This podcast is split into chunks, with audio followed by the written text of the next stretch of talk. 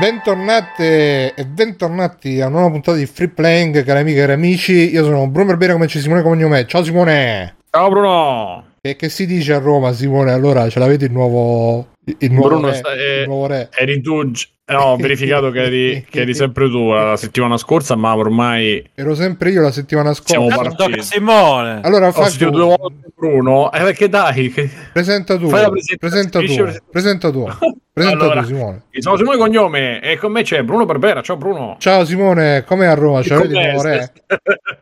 Allora è partita oggi l'elezione del nuovo re. Io alle 8:05 della mattina ero al seggio. Fabio, hai votato tu? Fabio Di Felice? No. Così. Figurati. Mannaggia. Senso civico che l'abbiamo anche lasciato. Ma poi c'è Michetti, puoi votare. Cioè, Dante ha un posto per quelli come te, Fabio, per gli ignavi. Allora Stefano, ciao. Dante dai il Mega. Ciao Fabio, sì. Ciao Matteo, ciao. Ciao Alessio.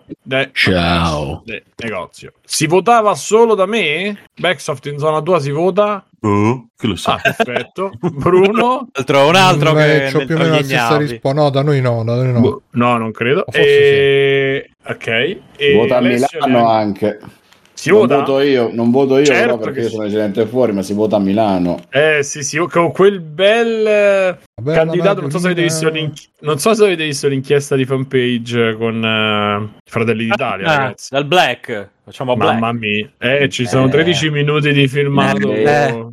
Roba veramente belli freschi, mi piacciono, incredibile. Quello c'ha, a un certo punto una delle frasi era quello c'ha la svastica tatuata sulla schiena, lui è un patriota grande, foto, tutti ma il sì, ma sono Covid che fanno tipo così, sì vabbè, ciao. Quello lo faccio da prima del Covid comunque, vabbè, insomma, roba brutta. E ciao la chat, Redronerone, Mircotto, Ludo Charlie, Hype Train che non ci avete fatto fare, rinnovate l'abbonamento su Free Playing col vostro abbonamento col vostro Twitch Prime, dedicatecelo. Venite su www.freeplane.it e facciamo le cose insieme, facciamo le cose di podcast, facciamo le cose della settimana. Allora Bruno, sì, è iniziata la votazione per il sindaco di Roma e anche per il municipio. Tra l'altro oggi al seggio c'era già fuori, senza dirvi da che parte stava, questo si può dire, non dico il nome, niente, c'era un individuo con la sua camicia, però non era nera, un ginzetto, già alle 7:30 era già pronto a controllare chi entrava a votare, diciamo così. E diciamo che era uno molto apprensivo. Era no, purtroppo era uno dei candidati qua in zona, diciamo. Ma è legale? Ah no, beh, legale se sei... Certo, se sei rappresentante è legalissimo, non... Però è chiaro, se sei seduto lì davanti, magari ricordi a qualcuno. Beh, esatto. Vabbè, ma cioè, nella politica, diciamo così, molto di quartiere ci può anche stare. Che vabbè. Cioè, per me no. Però è quella roba bella italiana a metà. Mm. Esatto. E Fabio non si è andato a votare, ma per protesta... No, me ne frega un cazzo, sinceramente, guarda, giro di parole, ma non sapevo nemmeno chi votare, non interessato. Votavi me. Pienamente ignavio, quindi proprio zero. Votavi Johnny Cloaca o l'altro? Questo è quello che avete lasciato la vostra generazione a noi giovani, perché noi in teoria diciamo di essere ancora giovani. Ma non lo sapevo più. Vabbè, so chi non avrei votato, ma non sapevo chi avrei votato. Quindi in realtà tu allora prendi un candidato di destra e cerca quello a destra di quello. Fai così, usa la mia. Quello è quello che non avrei votato. Il problema è poi, su quale mette la croce. Poi allora, se non c'è nessuno che ti piace, tu disegni ti porti tre colori, disegni una fiamma, la colori e poi metti la X sopra e quel voto va all'MSI. Quindi vai tranquillo. Vabbè, ci sta MSI già praticamente. No, ma voglio quello con Almirante, quello. Capito? Quello c'erano gli ex proprio fascisti che uccidevano i partigiani e gli ebrei. Capito? Quello voglio, capito? Almirante. Sì. Altri, salutiamo. Sì. Sì, sì, sempre. Altrimenti fai come è successo quando facevo io, lavoravo al seggio, già l'ho raccontata, che abbiamo trovato la mortadella con scritto "magnatevi pure questa".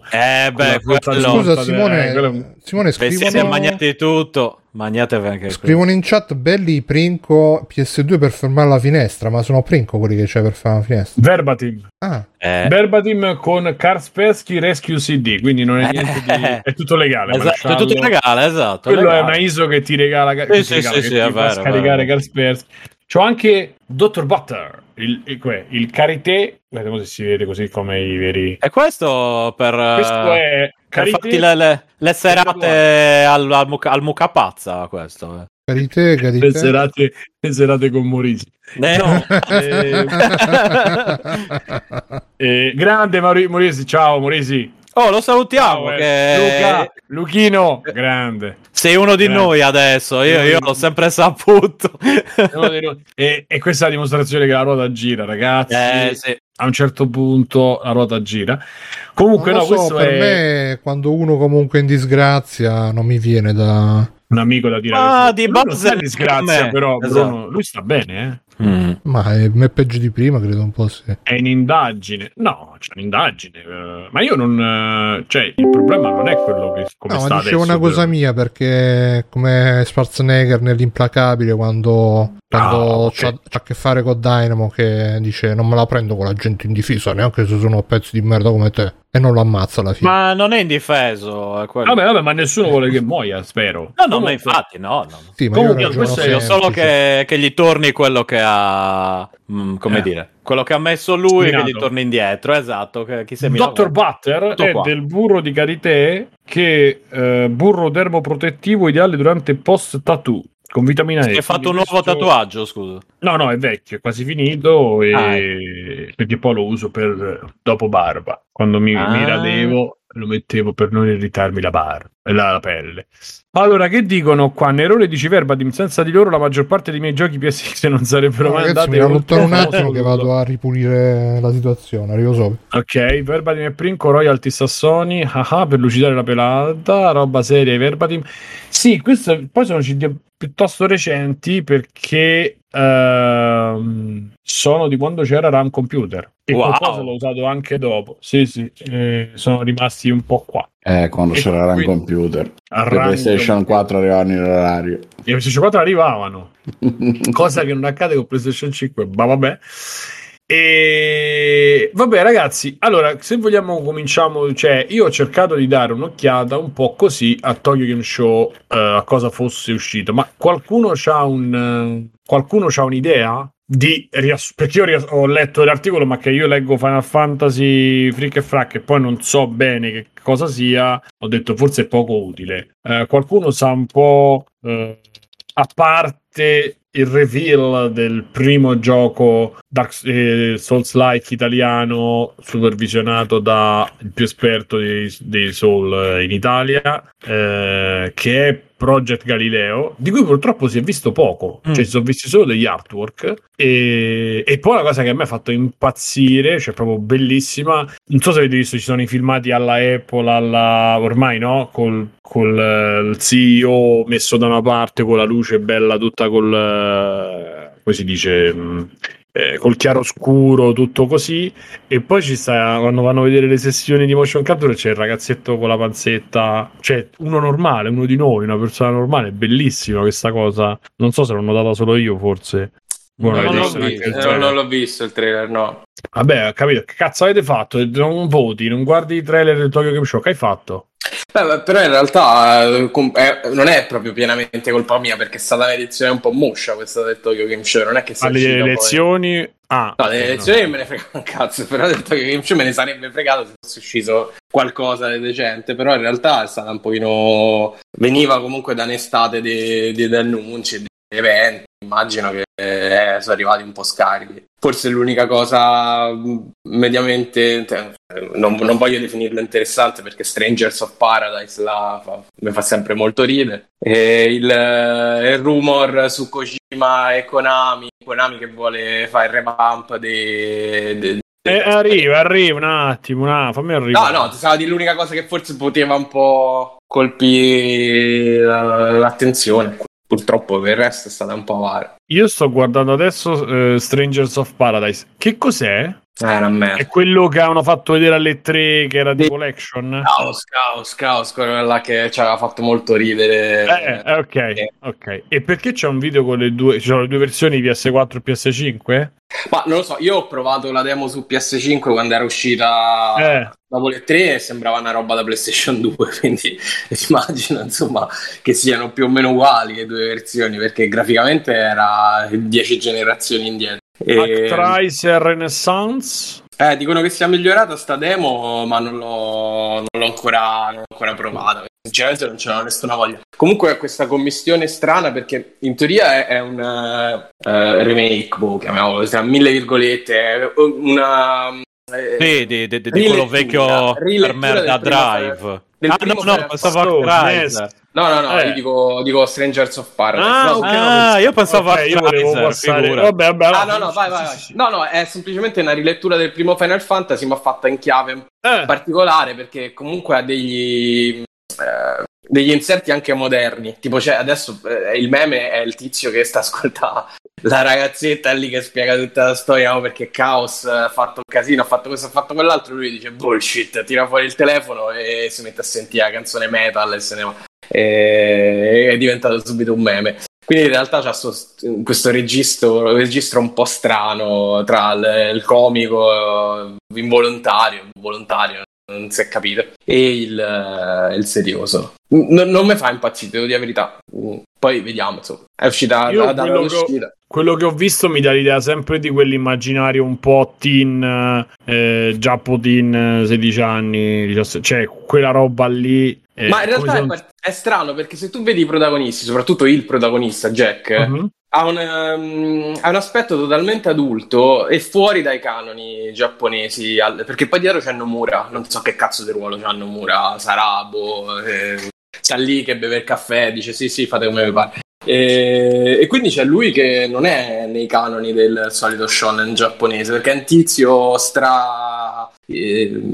anonimo con la barbetta, quindi non riesco proprio. Invece poi la ragazza che adesso hanno presentato il personaggio nuovo, la ragazza invece è totalmente nei canoni del team ninja, della tizia giapponesina da shonen.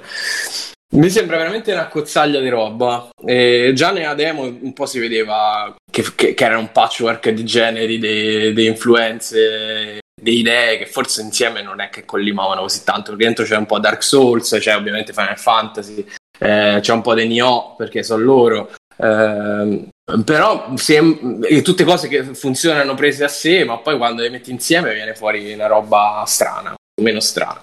Dicono che sia migliorato questa demo, però a livello stilistico è proprio... Guarda, a me, tolti il livello stilistico è una delle cose che mi...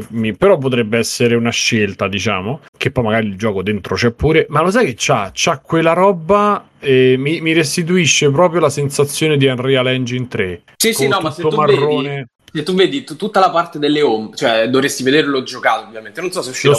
Lo sto vedendo un giocato. Tu dici proprio sulla Play. Sì, proprio sulla Play. Ma tutta la parte delle ombre è totalmente sballata, è una roba di 2 generazioni fa. Cioè il primo Dark Souls era così. Tutta l'illuminazione è strastatica, sembra Dark Souls, però è il primo, cioè è inguardabile. Adesso aspetta che forse ho fatto l'errore di non disattivare. Eccolo, Flux. Sì, lo vedo. Flux. Ok, adesso vedo i colori. Sì, però rimane comunque tutto un po' marroncino, diciamo. Ok. No, se n'è andato Flux, scusate, io c'avevo il giallo, chiaro che vedo tutto marroncino. Sì, però sì, c'è quel problema lì che è un po'.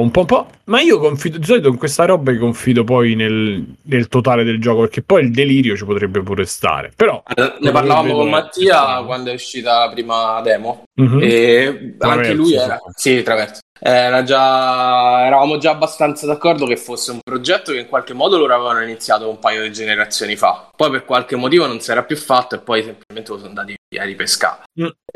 Potrebbe essere insomma un'idea del genere. Comunque poi stavo vedendo Actraiser Renaissance, che invece è stranino pure questo, però a me ha colpito in positivo, che dice che praticamente la riedizione di questo Actraiser, sì, di gioco esatto, SNES. Sì.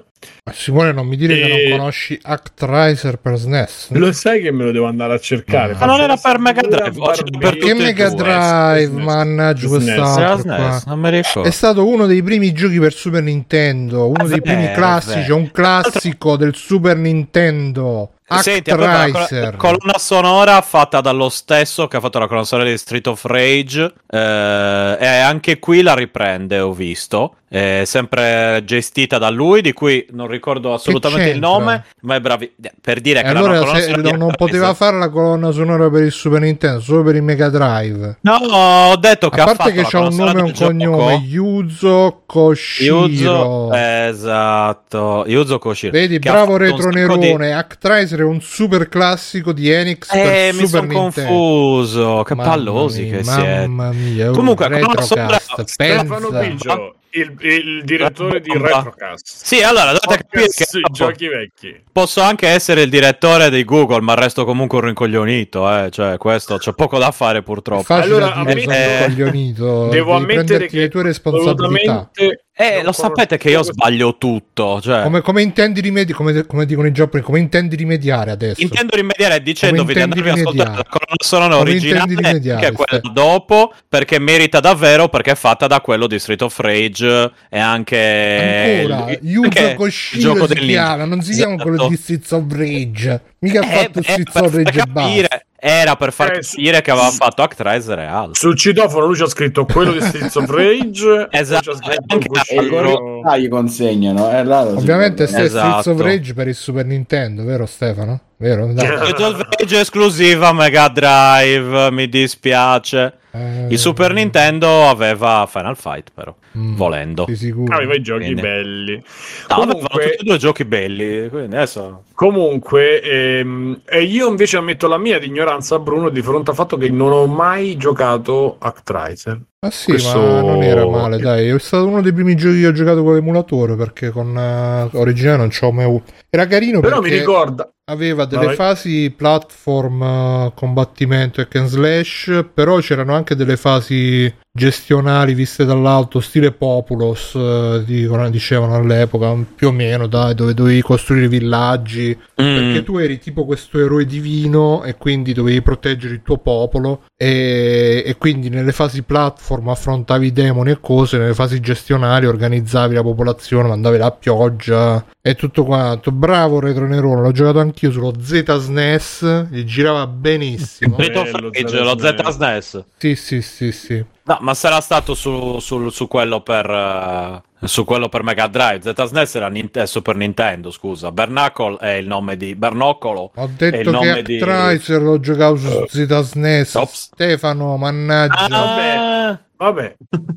Allora, no, vedi che non vi parlammo e non ci capivo. Come intendi rimediare adesso, Stefano? Vi dico che lo ZSNES era un ottimo emulatore, ormai un po' caduto in disuso, ma sempre foriero di grandi emozioni. Credi che basti questo per rimediare? No, però non mi viene in mente altro adesso. La grande offesa?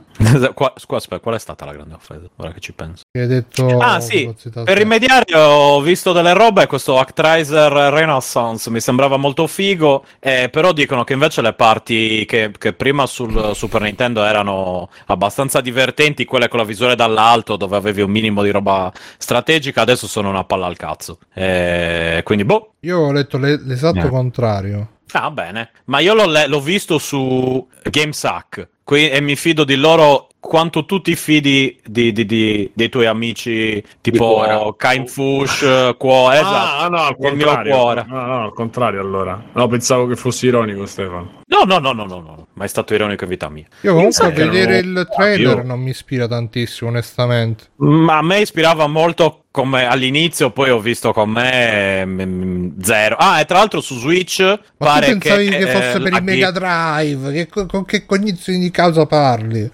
No, mi sono confuso tra due console di 40 anni fa, che cioè un gioco di uscita di due console di 40 anni fa. Perdonami, ma alle 10 di sera del lunedì, cioè di domenica, vedi che mi confondo per pure sulle della settimana. Per dire. Esatto. È vergognoso, Stefano, è come se tu ti confondessi su quale nazione visitare a settembre, cioè la Polonia.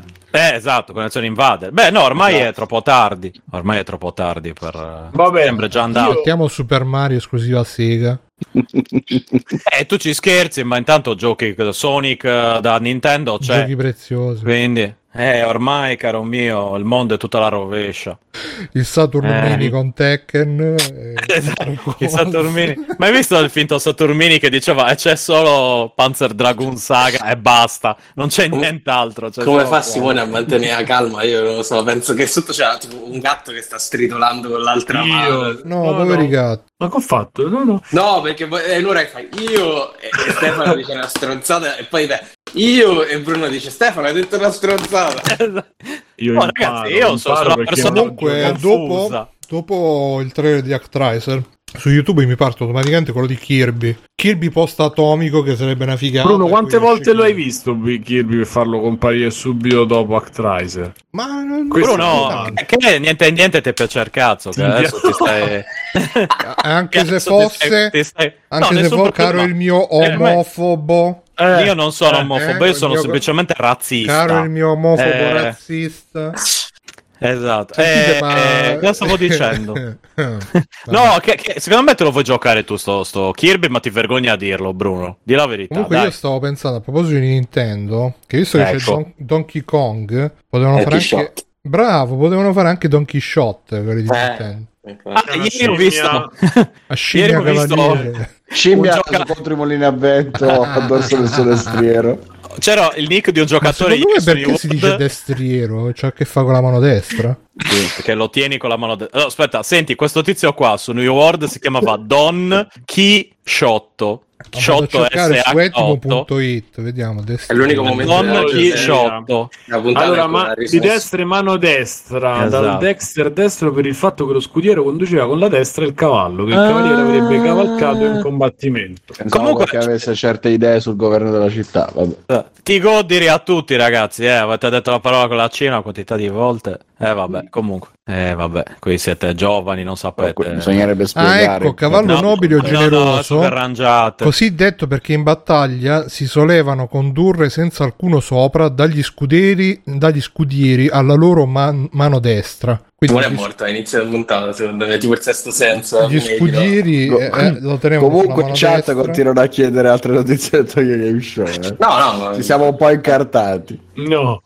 Io sto benissimo, ragazzi. Vabbè, ragazzi, Forspoken c'è questo trailer con l'attrice che è bellissima. E a me piace anche. Posso dire che si vede tutto il fatto che il gioco.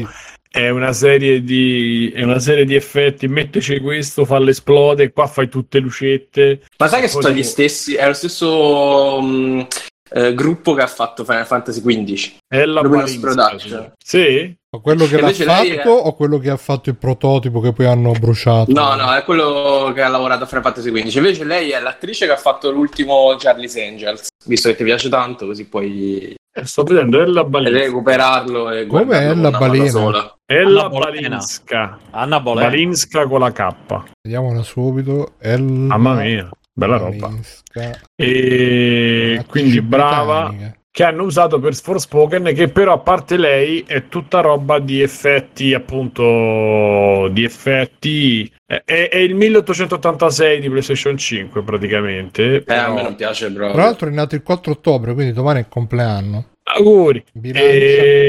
Ma non ti piace il gioco? Non ti piace? No, non mi piace lo stile, cioè mi sembra veramente quel fantasy chip alla Power Ranger. Ma che tipo di gioco è? Io qua non ho capito niente ancora. Dovrebbe essere un action adventure mezzo RPG in cui fai le magie praticamente.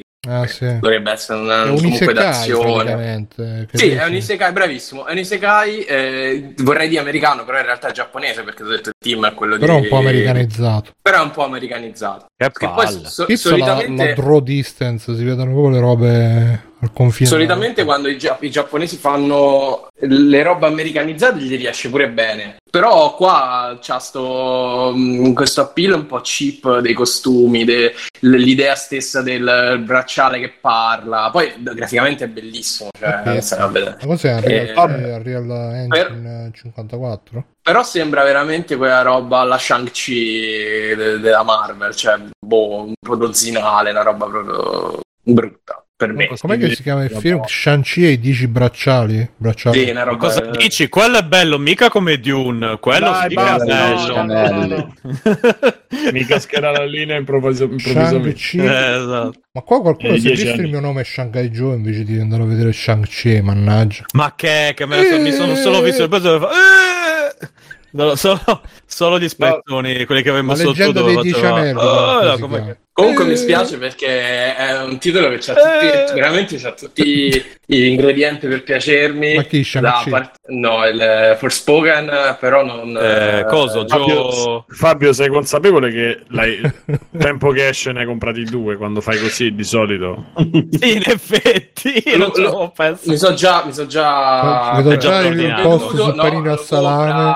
Compra mio caro amico. Ecco. Quindi, sì, vabbè, ma questo è come dire no homo prima di andare coi maschi, ma quel gatto chi l'ha fatto? Sì. Dici no homo prima di andare coi maschi, è l'equivalente di quello, io non sono gay e poi vai coi maschi. Alessio fa anche Alessio, scusate, ce l'ho sempre in testa. Fabio fa anche il social media manager di mestiere, quindi insomma. No, facevo. Non lo fai più? No. Hai smesso, sei uscito. È appena qualche giorno prima dell'uscita dell'indagine, sì, esatto. È tutto lo stesso più o meno per entità della stessa malvagità, no. Però non faccio.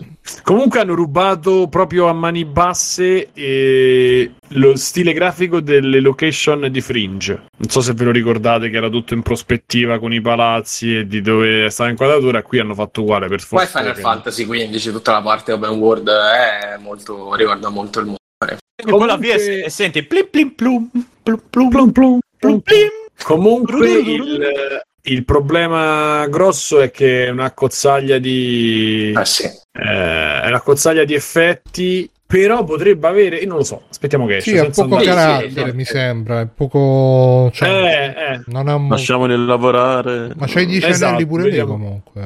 Sì, certo, chiaramente. Sì, ha il bracciale anche in panna, Matteo. Non hai visto il trailer, c'ha il bracciale magico vento. Sì.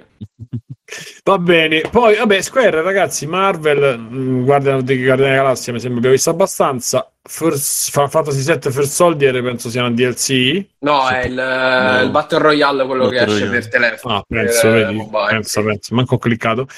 E Triangle Strategy l'abbiamo parlato l'altra volta, Voice of Cards pure. Praticamente quindi... zero di Final Fantasy 16. Hanno detto 2 stronzate, ma sul sistema di crescita. Procede a gonfie vele, l'hanno detto. Dai. So 46 news che escono, abbiamo finito la storia, abbiamo finito il doppiaggio.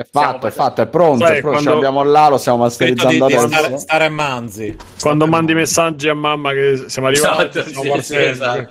Dynasty Warrior 9 dice che Koei Tecmo, che sono tutti in attesa di questo gioco, mo verrà che è il gioco più giocato di Fortnite, ma mi sa che in Giappone sarà giocato, ecco, chiaramente sarà. Vediamo il capolavoro, picchiaduro è finalmente un picchiaduro. C'è anche un video, una saga che non cambia, sarà un Musou, sarà sicuramente un Musou, perché speravo che tornasse il picchiaduro come di cui non si vede niente in game sul video. Eccolo qua, guarda come si vede in game. Aspetta, musone tutto. Eccolo, ok. Ma non è uscito già, dai. Ma lui è vestito come Mashiro Tamigi. Eh beh sì, perché è ambientato all'epoca dei Tre Regni, quelle cose là. Sempre là. Mi sembra Pocoto Pocoto. Hanno fatto anche il gioco di Berserk in questo stile, anche il gioco di Canicoli. Fanno uno più cagare dell'altro, però... Sì, tra l'altro. Sembra un gioco PlayStation 3. Madonna, Bruno, ma quello per Dreamcast dici? No, quello per Dreamcast no. Era uscito per PlayStation Vita, 4. Per PlayStation 4. Io ho giocato quello per Dreamcast. No, quello per Dreamcast era una figata. Sì, quello per Dreamcast mettevo sempre quello è fighissimo. Survival con Zoddo davanti alla chiesa. Non so se vi ricordate, c'era la modalità Survival Time Attack. Sì. Era molto... Sì, poi all'epoca ero super appassionato. Quando vedevo Zod subito... Zoddo! Sì, Zoddo l'immortale. Sì. Uscì anche per PlayStation, un PlayStation gioco di Berserk, 2. Però... E per Mega Drive. Però era basato sulla parte dopo, che era solo nel fumetto, che non c'era nell'anime. Ed era carino, dai, non era... Ma Berserk è finito allora? Noi non parliamo di Berserk. Ho letto che devono comunque fare il capitolo finale, i capitoli finali. Anche allora è uscito un capitolo che è l'ultimo disegnato da Miura. E per un caso fortuito, chiamiamolo così, in teoria potrebbe essere anche un finale. In modo molto sospeso, ma potrebbe essere anche un finale. Ma dicevano che avrebbero continuato basandosi sugli appunti di Miura. Considera che alla fine dell'ultima tavola. Considera l'ultima tavola. Secondo me come li hanno trovati gli appunti? Secondo me si è piegato uno sulla bara, ha fatto "Ops, ho trovato un foglio con gli appunti di Miura". All'ultima tavola. Ho trovato le ultime tavole del fumetto. Mi fa sentire che sta dicendo Fabio. Nell'ultima tavola dell'ultimo numero, invece del solito continua Suzuku, sotto c'è scritto invece fine. Quindi addirittura. Eh sì. Bruno, hai fatto arrabbiare Matteo, sei contento? Bravo, Matteo, interrompendo Fabio. Per rimediare io e te, Matteo, per cosa fai per rimediare? Bruno? Per rimediare vi dico che ho letto che sta uscendo, deve uscire uno spin-off di Kenny Guerriero basato su Amiiba, quello che impersonava Toki e faceva scoppiare la gente per fare gli esperimenti di medicina, che va tipo in un altro un isekai con protagonista Amiiba. Sì. No, non mi convince, non lo so. Tra l'altro stasera ho iniziato a vedere Fist of the Blue Star Regenesis, la nuova serie animata che è uscita tipo 2 o 3 anni fa, basata non su Hokuto no Ken, su Souto no Ken, che era tipo quel prequel ambientato nella seconda guerra mondiale. Devo dire che, a differenza del primo anime basato su quella serie che faceva veramente cacare sangue, questo è veramente bello, cioè veramente bello, ma non esageriamo, però è fatto tutto al computer. Che c'è? Cioè, c'è Hokuto, Nanto. Sì, però è ambientato, quindi c'è il bisbisnonno di Kenshiro, il bisbisnonno di Rei, che poi manco saranno imparentati, cioè praticamente per farti vedere gli stessi personaggi però in un contesto diverso. Torna Mushoku Tensei e vai, chiamiamo l'FBI, Doctor, e basta. Poi magari ve ne parlo meglio negli extra credits. Va bene, arriviamo a Konami.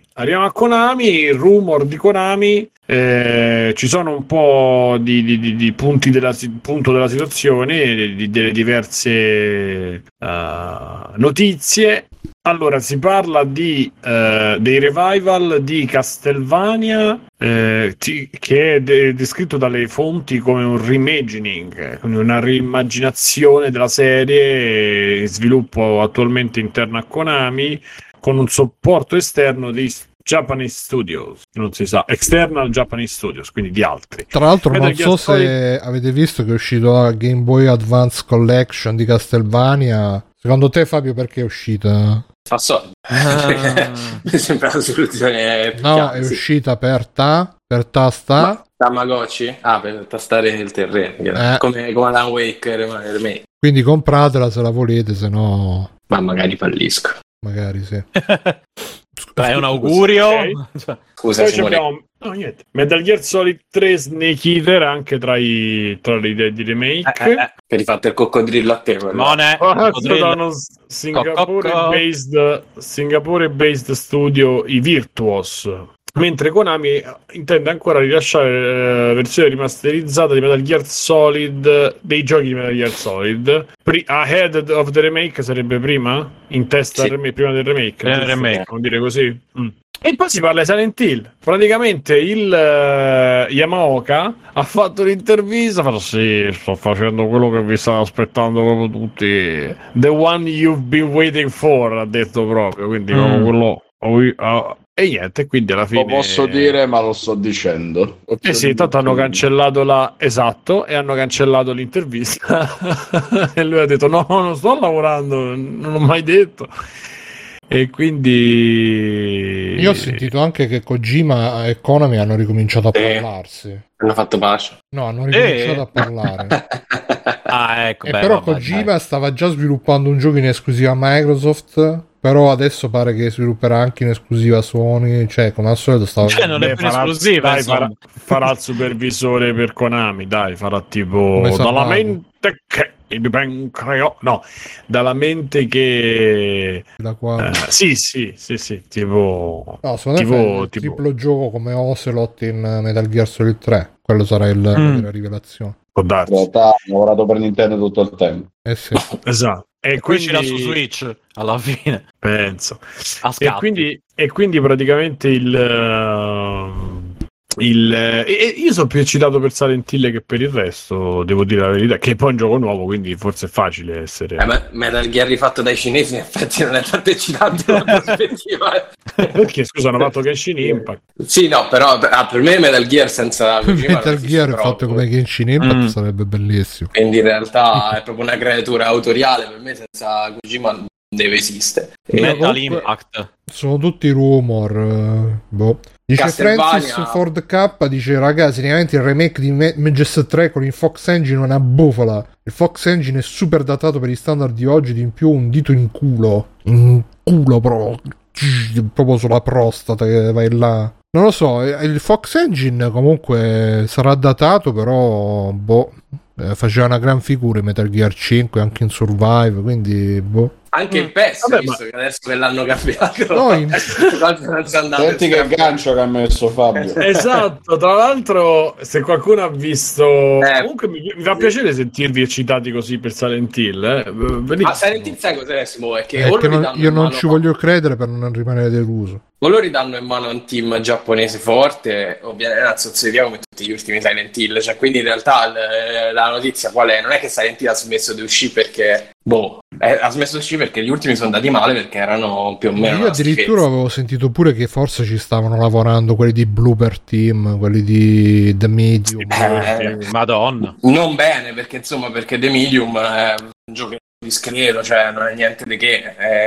Tra l'altro ultimamente è uscito un gioco che si chiama Tormented Souls, che pare che sia un survival horror molto vecchia scuola, con le inquadrature quelle sbilenche, che pare che non sia male, però ho solo sentito, non l'ho provato e niente. Comunque no, niente, è una cazzata, niente, tutto ok. Perché Fabio ha messo il gancio, potremmo parlarne. Tanto è sempre Konami, quindi cioè, voglio dire, adesso prima di fare tutta sta roba dovrebbero un attimo sistemare la merda che hanno pestato, visto che è bella agro. È uscito eFootball di Konami, come diceva Fabio, e dice che fa cagare. Sto cercando di capire perché, a parte le grafiche, a me della grafica della faccia grafica, cioè insomma della roba grafica che si vede o non si vede, me ne frega il giusto. Però Mike Scioscia dice bravo Bruno, stavo vedendo proprio quel video e stavo pensando, per fortuna siamo usciti da quel mondo di YouTube, ma non noi, cioè proprio per fortuna YouTube ha generato altra gente, per fortuna, perché... Allora guarda, comunque io un po' l'ho seguita la storia, intanto è uscita fuori che è praticamente una demo, perché sono due squadre, pochissima roba, veramente pochissima roba. Pare che sia uscito adesso un po' in fretta e furia per contrastare FIFA, che è uscito anche questo, anche quello in questi giorni. E poi hanno cambiato totalmente il modello di gioco rispetto al PES precedente, come hanno cambiato anche il motore grafico, e poi è afflitto da una serie di bug cruci, cioè fisici, di contatto, di controllo della palla. Ma tu ci giochi qua? Sei... No, ho solo letto perché incuriosiva pure a me. Al di là, insomma, dei bug grafici, insomma, che si sono visti, che veramente fanno straride, cioè gente con le braccia spezzate dietro che corre come Naruto, o quando fai il pressing su un attaccante, praticamente scivola sull'erba e ci si attacca dietro come se fosse una calamita, e quindi c'è tutta una serie di robe strasbagliate che poi sono pesanti, perché proprio lo rendono veramente difficile da giocare, nonostante sia gratuito, e con una serie di promesse di cose, di contenuti che arriveranno, tra cui la Master League, e tutta un'altra serie di aggiornamenti e di inserimenti anche importanti che verranno fatti poi a pagamento. Quindi a questo punto che è un modello molto molto particolare di vendita, che forse non era quello che la gente si aspettava, e poi è uscito fuori che è una merda, fosse giocabile. Ma non lo so, secondo me magari può essere anche che non sia così orrendo, perché comunque sai com'è, un po' come quando uscì Assassin's Creed, che tutti dicevano che caccato, però almeno in quel caso potevamo giocarci e renderci conto. Qua mi sa che non c'è nessuno che ci gioca, quindi magari... Ma io pensavo pure scaricarlo, perché io un gioco di calcio a gratis così, non sapendo un cazzo dei giochi di calcio, l'ultima cosa che ho comprato era FIFA 2016 tipo, ma forse anche prima, e l'ho tenuto tipo 2 mesi, poi non so se ce l'ho da qualche parte per 360, ragazzi, quindi... Però che comunque la gente si chiede, ma perché non è uscito fuori come quello dell'anno? Cioè, ce l'avevi pronto, prendevi quello... Ma perché loro sanno... Ah, perché il progetto non è quello di farlo pagare, ma di fare una roba free to play. Ok, ma perché peggiorarlo? Cioè, avevi comunque la base, invece tu l'hai cambiato e l'hai peggiorato. Cioè, al punto che graficamente è più brutto, come gameplay è più brutto, non funziona un cazzo perché è tutto rotto. Ha senso? Che è uscito rotto. Il problema è quello, perché poi tu puoi anche cambiare completamente anche l'interfaccia, cioè ti puoi comunque in qualche maniera legare a una nuova utenza o cercare di portarti avanti, cioè ci sta secondo me, ma non ci sta che lo fai che non funziona. È meglio che fai una squadra, cioè veramente che fai un match solo che puoi ripetere all'infinito, ma che è tipo fatto benissimo, che fa invece una cosa così. E probabilmente ci sono questioni, come diceva Bruno, come dicevi tu, insomma, di stare in qualche maniera sul mercato, cercare di rimanere a galla, per cui magari... Ma poi considera che loro l'anno scorso sono stati fermi, cioè il PES dello scorso anno non è proprio uscito, quindi saranno presi, diciamo, quest'anno in più, un anno bianco per lavorare a questo progetto qua. Bene, poi hanno lavorato bene. No, io sono completamente sicuramente d'accordo. Sono stati colpiti dal Covid, chiaramente, però come anche FIFA, cioè, però dall'altra parte FIFA è FIFA. Sì. E qua probabilmente dovevano muoversi diversamente, hanno deciso di ripartire da zero. C'è una mossa audace, però a gratis, anche meno, magari nel giro di 10 giorni, 20 giorni esce una patch che sistema. Anche io ti ripeto, lo sto vedendo. Sì, la grafica è stata sempre quella di Konami, un pochino così, insomma, non è che no, se vedi PS 2 anni fa, che era col Fox Engine, molto più bello. Molto più bello, cioè, era più realistico, più fisicamente, cioè, se vedi Messi sembra uscito da Fritz, il film quello non si può fare una roba del genere. Fritz o Fritz, non ho capito. Fritz. Quello di Fox Engine però è di Kojima, non lo possono usare. No, l'hanno sempre usato loro perché era di Konami. Era di Konami, non era di Kojima. Sì. Del Mega Drive. Guarda Messi sul video che sta fatto. Perfetto. Sembro io la mattina, anche il pomeriggio di sera, per la verità. Però va bene, sì. Sì, sto guardando sì. Effettivamente. E niente, quindi siamo tutti abbastanza sconcertati, io ho capito bene? Ma a me, onestamente, giochi di calcio me ne frega anche il giusto. No, manca a me, per carità, però è strano che Konami, cioè, stiano girando tutti sti rumor che da che era... aveva lasciato i videogiochi, mo si è ributtata con sta roba, mo è tutti rumor. Un po' Alessandro Di Battista dei videogiochi. Un po' sì, E sarà interessante vedere, cioè, per me eFootball, ma anche... Guarda il pubblico. Anche Coso, anche FIFA possono sparire pure domani, me frega un cazzo, però... Sono curioso di vedere se veramente faranno tutto il resto, Silent Hill, Castlevania, Metal Gear, e tutto il resto. Retronerone dice che l'ultimo Madden è messo pure peggio. Eh sì, perché comunque il Covid, dai. Vabbè. E niente, sì, comunque sto vedendo un po' di cose, alcune sono un po' brutte, però io appunto come dite, cioè come dite voi, come dice pure Bruno, a me mi frega il giusto, quindi onestamente, poi essendo gratis ti direi pure vabbè, ma lo scarico. Lo so Simone, però voglio dire, adesso è gratis pure Genshin Impact, che è un gioco fatto e finito. Sta cosa del gratis non funziona più, a parte che è gratis tra virgolette, perché come dicevo ci saranno delle parti importantissime che no, parlo di adesso. Se ti facevano pagare sta cosa, Simone, non lo so, che altro che Cyberpunk. Sì, vabbè. Comunque sta beccando quello è il gioco che ha le recensioni più basse su Steam, sì. Insomma, sta avendo, chiaramente la sta pagando e vediamo se cercano di recuperare in corsa e recuperano come si deve, perché altrimenti hanno buttato veramente i soldi. È proprio strano.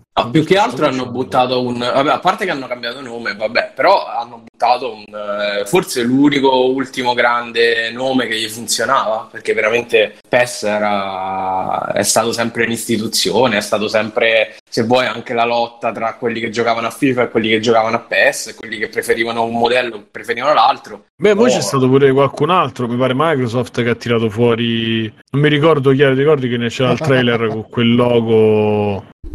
Sì, che era veramente basato sulla Superlega, che fa ridere, sì, perché la Superlega non c'è più. Quindi diciamo che lo spazio per infilarsi c'è. Io ripeto, magari con tutta la tranquillità del mondo, c'è un progetto che seguirei, questa gratis, perché c'è quel gioco che ti fai la partitina, per come intendevo io i giochi di calcio, che alla fine mi danno soddisfazione, anche se faccio un gol io sono contento, vado a dormire sereno. Però Simone, ti posso dire una cosa? FIFA dell'anno scorso lo trovi a 15 euro e funziona 100.000 volte. Sì, assolutamente. Era una cosa detta, a parte che 15 euro non lo so, però sì. Sì, secondo me ormai lo tirano dietro, perché i FIFA penso si sballano. Vediamo quanto si trova FIFA, vediamo. FIFA. Perché io mi ricordo che avevo fatto già sto ragionamento. Quindi FIFA 21, no, FIFA 21, sì. FIFA 2021, vediamo 47 euro, vediamo 47 euro. Allora, un po' di distanza. Vabbè, allora prendi FIFA di 2 anni fa, è comunque meglio di questo, ma ci sono quelle squadre vecchie, e qui 2 ce n'hai, Bruce, ecco, no, sono 2 al giornate, però ce n'hai 2 sole, cioè voglio dire, non è FIFA 20, vediamo a quanto sta FIFA 20, 9,90, ma vedi, ci sono le squadre di un anno fa. Almeno sono tante, però c'è il Cagliari con Zola. E poi scusa, la Naruto Run per me è una feature, non è una feature in più, sì, è vero, è vero. Sai che figata sarebbe? Almeno negli anime dovrebbero metterlo, in qualche anime di calcio, qualche giocatore che fa il ninja. Simone, torneremo a giocare a Sensible Soccer. Ricordi Sensible Soccer? Quello non ricordo. Per Mega Drive, no? C'era mio cugino che era super, esatto. Mio cugino era super. Vediamo un po'. Per amica era super appassionato, e quindi ci giocavamo. Ma abbastanza. Sai che comunque Sensible Soccer mi sa che viene anche aggiornato con le ultime novità delle squadre, delle cose, perché c'è la comunità degli appassionati che lo aggiorna. Sì. Però non è uscito per Mega Drive, però è uscito per Master System, Sega Master System, e per Live Arcade Xbox. Vabbè ragazzi, andiamo agli extra credit, tanto penso che però Sensible Soccer 92-93 è uscito anche per per Mega Drive e per Mega CD e anche per SNES. Wow, SNES.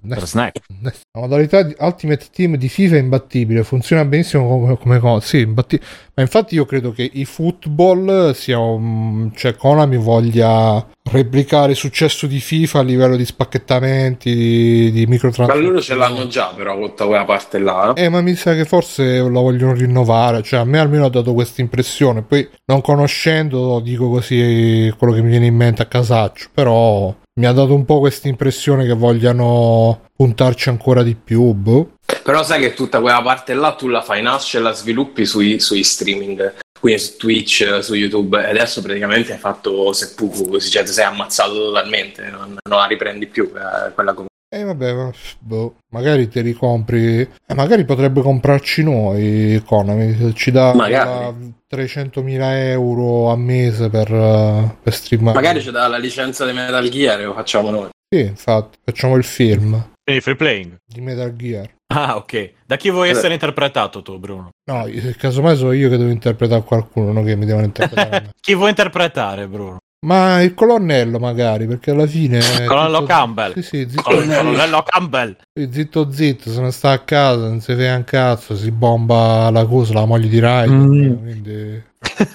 Io vorrei fare forse The End, quello il vecchio, quello che ho pazzo, no? Evangelio. Esatto. No, sì, non è male, sì, sì, sì.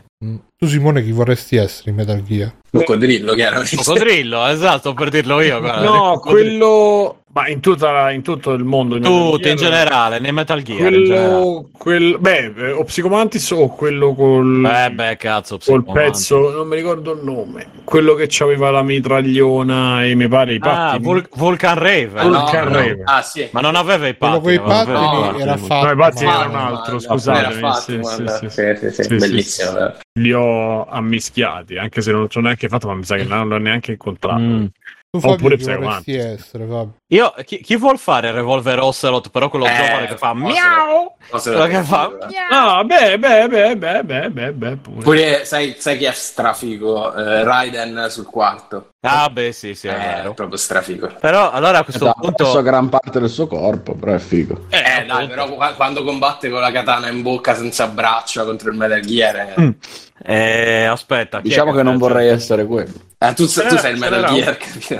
Faccio il Metal Gear, esatto. Alessio, chi fai? Alessio, tu che faresti? Il Metal Gear. Anzi, io faccio l'Arsenal Gear.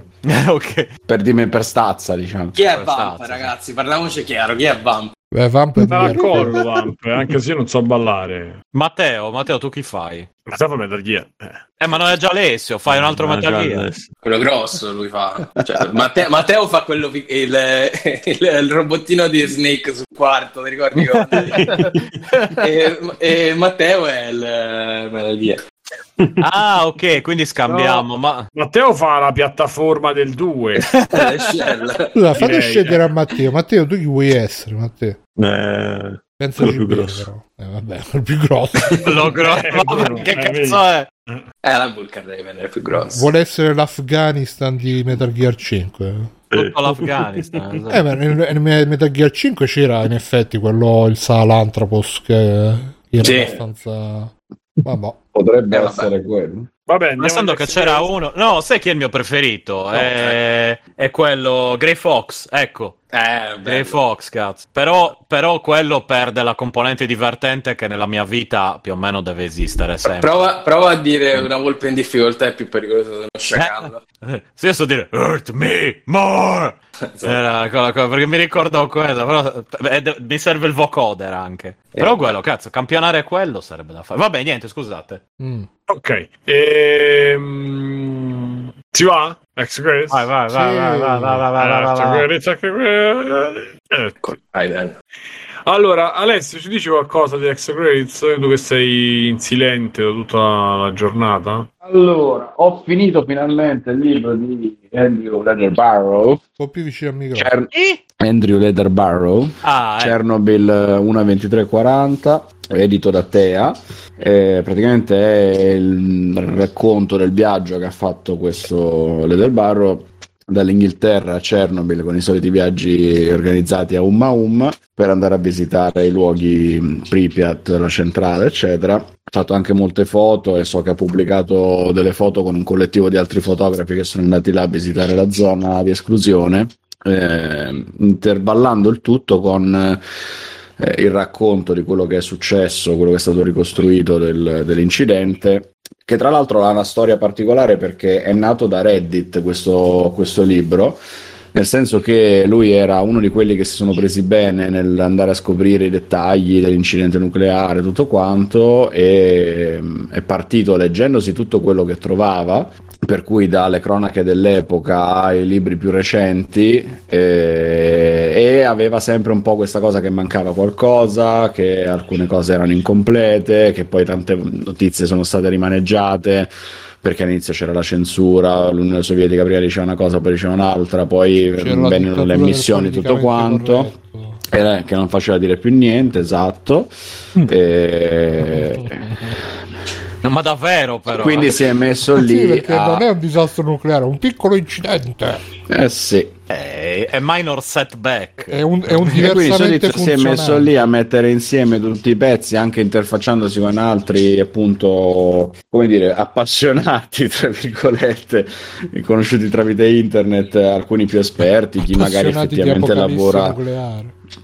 Lui racconta di aver parlato anche con gente che ci lavora proprio nelle centrali nucleari, per cui hanno spiegato in maniera comprensibile, ma comunque tecnica, quello che è successo, il reattore del BMK, per tutto quanto, che è il materiale di base, insomma, per la serie che ha fatto poi HBO di 5 episodi di, cos'era, del 2019 per Sky, su Chernobyl, appunto. E quindi intrecciando, insomma, il racconto del suo viaggio personale, le sue sensazioni, il suo viaggio, appunto, proprio personale, di come l'ha vissuto e come l'ha voluto raccontare, appunto, anche dicendo: io sono un fotografo e sono abituato a vedere il mondo attraverso la macchina fotografica, però lì ti trovavi proprio in dei momenti in cui mettevi giù la macchina per dire: ok, mo mi devo anche vivere la sensazione che si prova a stare qui con quello che è successo, e sapendo, appunto,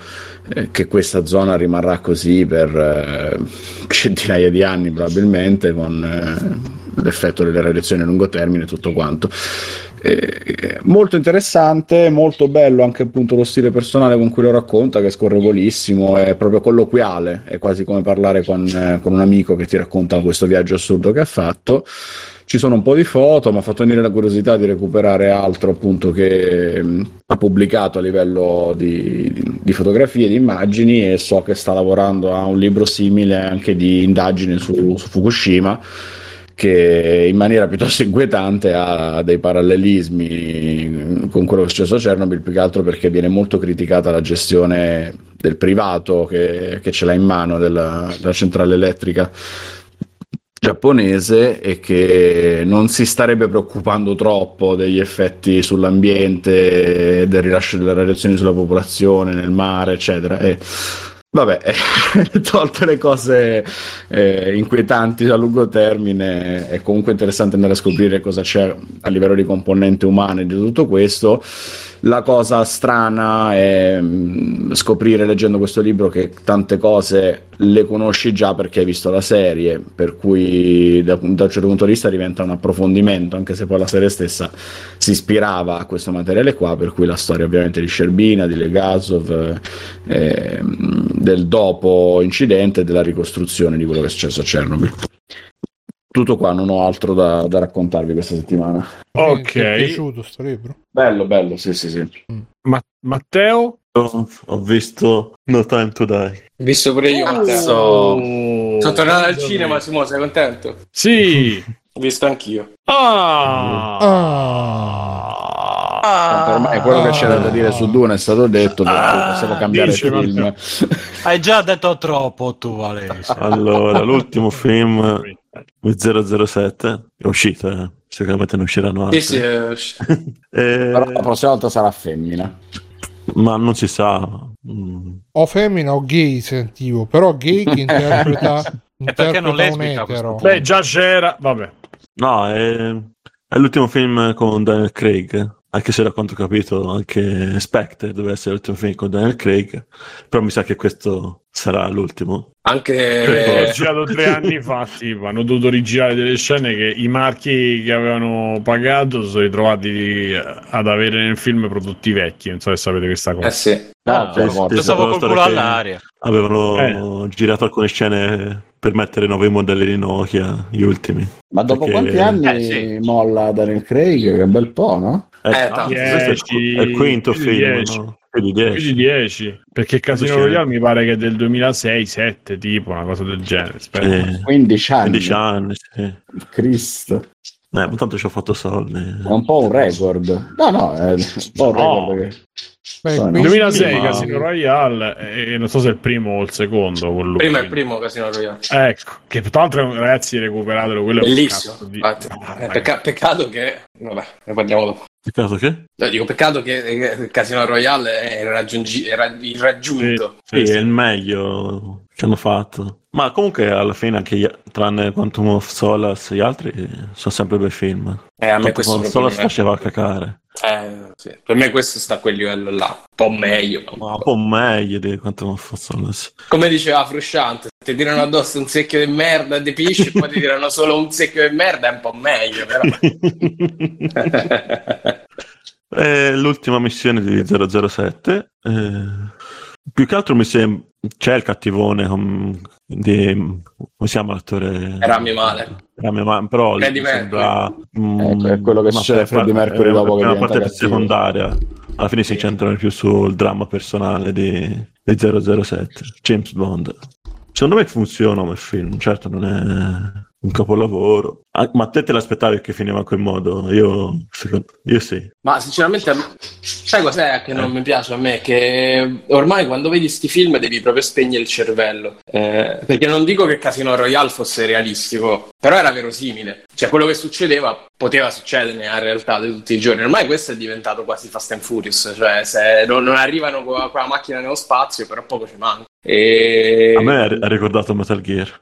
C'è pure un momento che è totalmente Death Stranding, perché è girato in Norvegia e quindi c'ha questi paesaggi che sembrano molto quelli della prima parte di Death Stranding. Però a parte quello là, il cattivone che dicevi tu, cioè noi dobbiamo credere che esiste la Spectre, che è la super organizzazione dei mega cattivi, più cattivi del mondo, dove ci stanno in mezzo i politici. Nel film prima non puoi capire quanto sono forti, e poi arriva questo che non si sa chi è ed è più forte di loro, cioè sembra Dragon Ball, capito? Cioè, sembra Freezer, è più forte, no, è più forte dell'universo, Freezer, e poi arriva Cell, e poi arriva Mangi.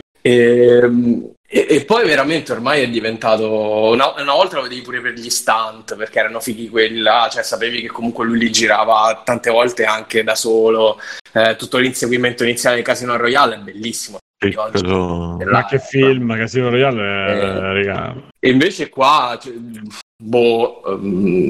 manca proprio quella parte, secondo me. Ma anche a favore di roba, probabilmente perché poi quando tu cerchi di alzare sempre l'asticella e far vedere robe sempre più assurde, sempre più fighe, sempre più... poi arrivi a questo, cioè arrivi a lui che nei primi 5 minuti c'è la macchina che si abbassano i fari e esce il Gatling Gun.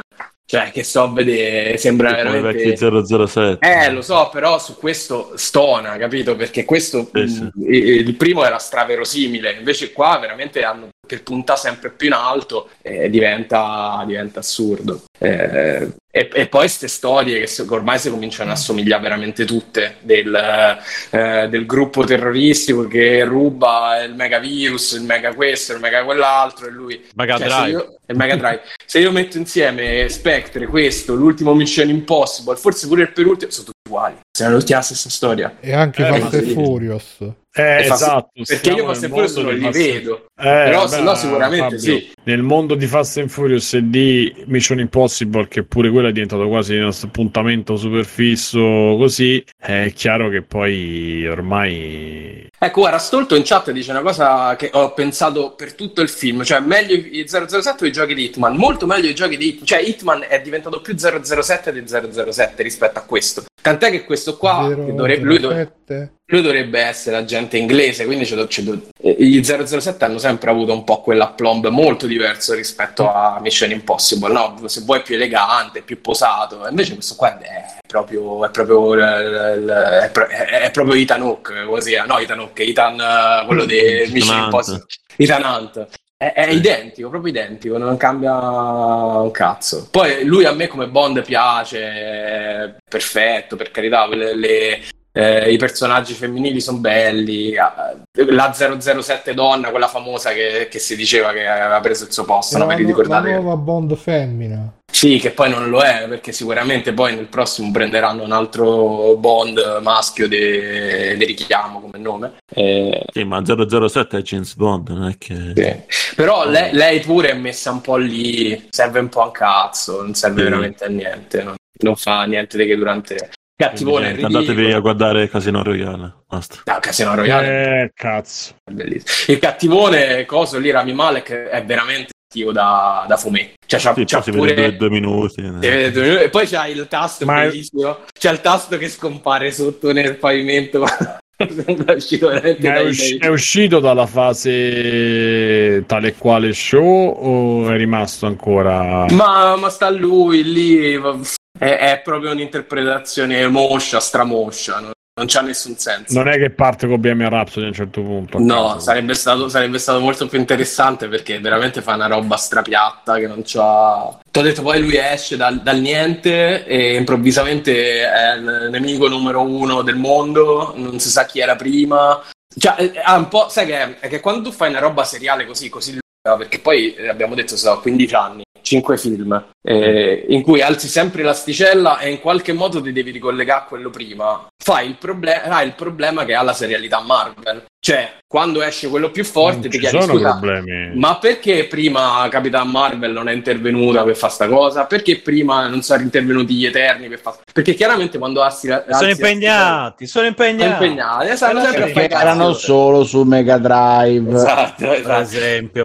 Però magari Dune, esatto, però là magari che era su Super Nintendo, là magari lo perdoni perché il tono è difficilmente poi si prende sul serio in Marvel, e qua però invece si vuole prendere sul serio, quindi è... credo quanti anni c'ha?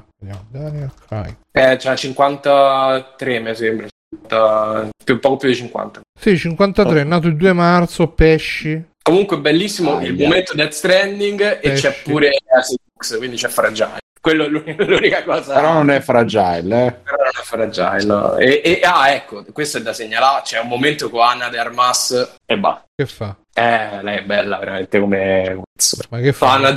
Fa un agente sotto copertura insieme a lui, che vanno a una festa e c'ha sto vestitino praticamente scollato fino a linguine. È bellissimo. Com'è, però... Anna de Armas? Ana de Armas, ed è quella che ha fatto anche Blade Runner, che faceva la Bond, la tizia olografica. Sembra una, come si chiama, Visitors, quella di Visitors, sì. Invece olografica, esatto. E lo sai come si fa chiamare quando fa cose a letto col marito, col ragazzo, col compagno? Anal. Ecco. Stefano, porca puttana. Stefano, questa una dopo l'altra, proprio una dopo l'altra. Però Matteo, troppo pesante. Ti è piaciuto? Sì. Sono contento, nel senso, a me no.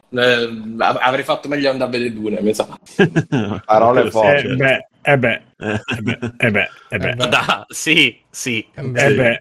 No, senza problemi, sì. Ma sai cos'è? Che io ho amato Casino Royale veramente tanto, Skyfall mi è piaciuto, però poi se vado a vedere a posteriori su 5 film me ne sono piaciuti 2, perché Quantum of Solace diceva bene Matteo, è una sola, Spectre non mi ricordavo nemmeno che fosse. Comunque stavo dicendo, Anna de Armas sembra una Morena Baccarin del discount. Ho ritrovato come si chiama quella di Visitors, Morena Baccarin. E quindi in realtà quelli che mi sono piaciuti moltissimo è stato Casino Royale, poi Skyfall comunque è un bel film, sono i meglio alla fine, i meglio che c'è. Vabbè, niente. Più meglio va bene. Cosa non c'è. E a sto punto Fabio, visto che già hai parlato, facci ridere a tutti ancora. Allora guarda, The Lost Judgment vi parlo settimana prossima perché ho giocato un po'. Sì. Ho visto Squid Game, ho visto che l'ha visto pure Bruno, sì, magari ne possiamo parlare. E l'aveva cominciato a parlare un pochino Mirko settimana scorsa, che aveva visto le prime 2 puntate, se non ricordo male. Ed è la storia, insomma, come diceva lui, di questi un po' spiantati, ambientata in Corea, che vengono presi e incentivati a fare questo gioco al massacro, che ricorda il più classico Battle Royale, però basato sui giochi che facevano da bambini. Quindi c'è 1, 2, 3 stella, c'è il gioco con le biglie e gli altri, insomma non ve li dico. Chi riesce a vincere 6 giochi contro gli altri si porta a casa tipo 46 miliardi di won, che sono circa 30 milioni di euro. E siccome questi casi sono tutti dei poveracci, all'inizio, perché c'è una regola, gli dicono 3 regole, praticamente la terza regola, se voi volete smettere di giocare, la maggioranza vuole smettere di giocare, tornate a casa e non succede niente. E quindi all'inizio loro pensano di fare sta roba, però poi si rendono conto che praticamente la seconda puntata in cui loro smettono di giocare è Parasite, quindi tornano tornano alle loro vite veramente miserabili e si rendono conto che forse quello è l'unico modo per poter scappare dall'inferno che si sono creati, perché poi sono tutta gente con i mega debiti e qui tra l'altro la serie fa un discorso interessante perché sullo sfondo spesso ci sono tipo i telegiornali o insomma ci sono le televisioni e la serie ti fa passare il fatto che la Corea è il secondo paese al mondo col debito pro capite più alto che esiste, seconda solo alla Cina, e quindi comunque è una serie che parla molto di politica da quel punto di vista, come faceva Parasite. È chiaro che sono due prodotti molto molto vicini. Allora, a me è piaciuta tanto.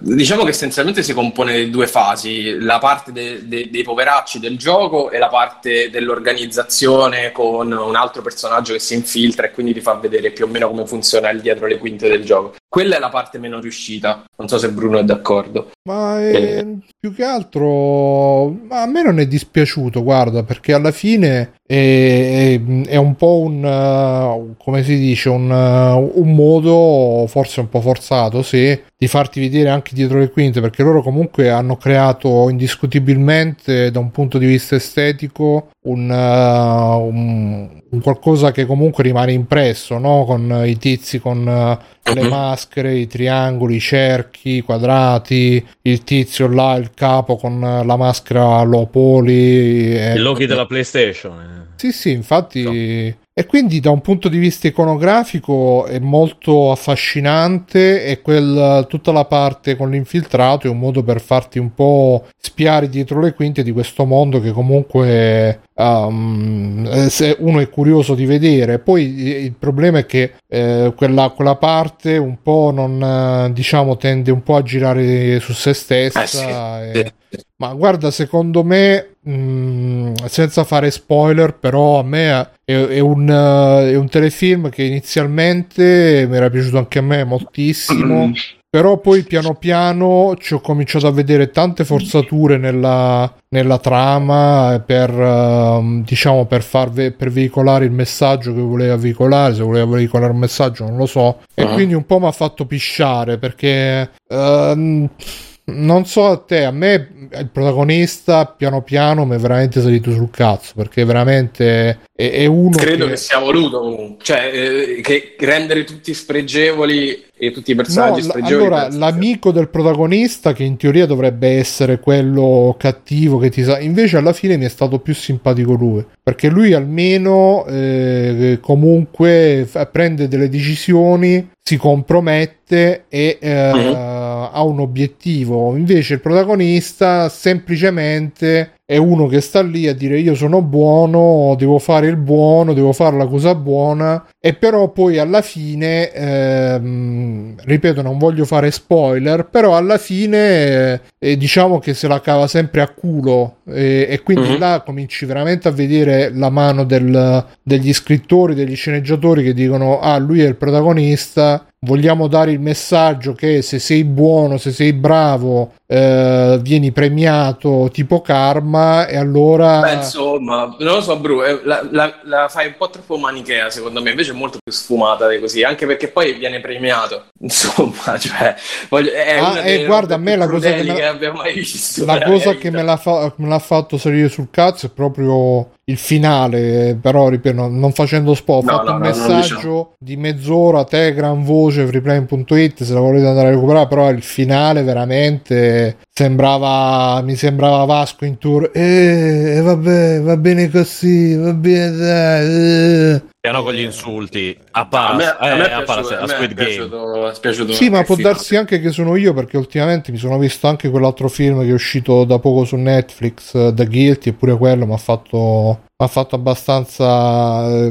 Ma sono tutte robe che parto super entusiasta, però poi arriva un momento, una cosa, un dettaglio che mi fa scendere il latte alle ginocchia e quindi, però sì, sicuramente da vedere, sicuramente a qualcuno piacerà molto più di quanto è piaciuto a me, come è piaciuto a te. Comunque molto... molto coraggioso su tante cose, anche su quello che mostra, e fa strano vedere tante cose adesso in un ambito, soprattutto Netflix, che forse è mega controllato, cioè nel senso è mega controllato in ciò che vuole mostrare, nei messaggi che vuole passare. Invece questa è molto forte, molto violenta come... Ma guarda, secondo me Netflix le produzioni americane le fanno, no, con la famosa checklist. Sì, sì, sì, sì. Invece quelle straniere sono un po' vale tutto. Sì, ma in realtà è pure un po' una cartina al tornasole di come funziona l'industria, quella americana e quella asiatica, perché forse su tanti canoni è proprio la produzione americana, no, al di là di Netflix, dico in generale, in toto, che si è amalgamata, cioè omologata a certe regole, scusate, e quindi vedere invece tante cose che questa ha il coraggio di mostrare, il coraggio di fare. Sì, ma anche solamente il protagonista, il coprotagonista, il vecchietto, è un personaggio che nel cinema americano sarebbe assolutamente improponibile, perché cioè non è che fa il vecchietto, quello che è vecchio però si sotto, certo, sì, sì, sì, però c'ha dimostra 50 anni di meno, è proprio vecchio che ogni scena che c'è lui proprio di stare con la fatica proprio fa coso Joe. Come si chiama, Bruno? Il tuo? Quello bazookaggio? No, Shanghai. Sì, sai che c'ha, che mi sembra comunque è comunque una serie che vuole veicolare tanti messaggi, no? Anche il razzismo, perché comunque c'è un personaggio che non è coreano ma è pakistano, la difficoltà, anche perché c'è un altro personaggio che è nordcoreano, quindi anche di entrare dentro una società che ti percepisce come una spia, no? Quindi ne ha tanti dei messaggi da lanciare, mentre le produzioni americane te li infiocchettano al meglio, a volte anche in modo stucchevole per darti l'impasto e digerirli in modo più tranquillo possibile. Questo è proprio una schicchera, cioè quando ti vuole di una roba te la manda in modo violento proprio, non è che ci gira intorno. Tant'è che c'è uno dei giochi, uno di quelli a metà, che è super crudele. Ecco, una cosa che mi ha colpito molto è che è un telefilm molto molto tipo crudele, cioè non è che ci gira intorno. Se deve far fuori un personaggio, anche uno di quelli che per tutta la serie sono stati tra i protagonisti, non è che fa la scena di mezz'ora sul personaggio che viene ucciso. Beh, lo ha già fatto Martin. Beh, però pure il Trono delle Spade era molto svelto da quel punto di vista, cioè se vedi le nozze rosse non è che ci sia tanto a girare attorno. Io infatti dopo la prima stagione ho detto bene. Però questo è ancora meno grandiosa, la morte è quasi da poca importanza, probabilmente, la vita vera. Sì, perché probabilmente loro comunque nel grande gioco, ecco in questo caso possiamo dire davvero che è un gioco che viene ordito delle pedine, delle persone che non valgono nulla, perché non sono ricche, perché sono dei poveracci, perché è lo stesso discorso che faceva Parasite, no? E che quindi probabilmente in Corea forse è così, perché se tante voci dicono che è così, probabilmente è così. Se vi è piaciuto Parasite, io ve lo consiglio, perché il discorso che fa è simile. Tenete a mente che comunque è un telefilm un po' crudo da vedere, non è una roba come poteva essere Alice in Borderlands, che partiva da idee simili, quello che era uscito qualche mese fa, sempre su Netflix, però lì l'idea era molto più manga, comunque era tratta da un manga, quindi la violenza era fumettistica, era sopra le righe, la gente esplodeva, un po' tarantiniana. Qua invece è molto più secca, più cruda, cioè ti sparano in testa, fine. E quindi tante scene sono un po' difficili, un po' un cazzotto nello stomaco, però bello. Poi tra l'altro cinematograficamente è bellissimo, è proprio cinema coreano al 100%, se vi piace quel tipo di cinema ve lo consiglio. Ok. A te Simone per esempio te lo consiglio. Guarda, io sì, lo proverò a vedere, ma aspetto che passa un po' sui miei social, cioè non c'è altro che gente che parla probabilmente senza neanche sapere che cazzo è, quindi aspetto che si calma un po', lo proverò sicuramente a vedere. Perché adesso è troppo mainstream, cioè, scusate, non puoi guardare.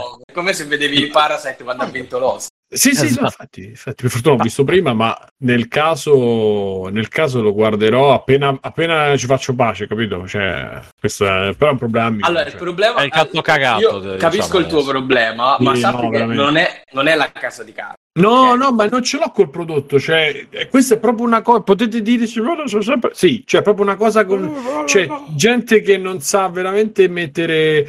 vabbè, non facciamo. Ma che cazzo te ne frega? Scusa, ma tu passi troppo tempo sui social.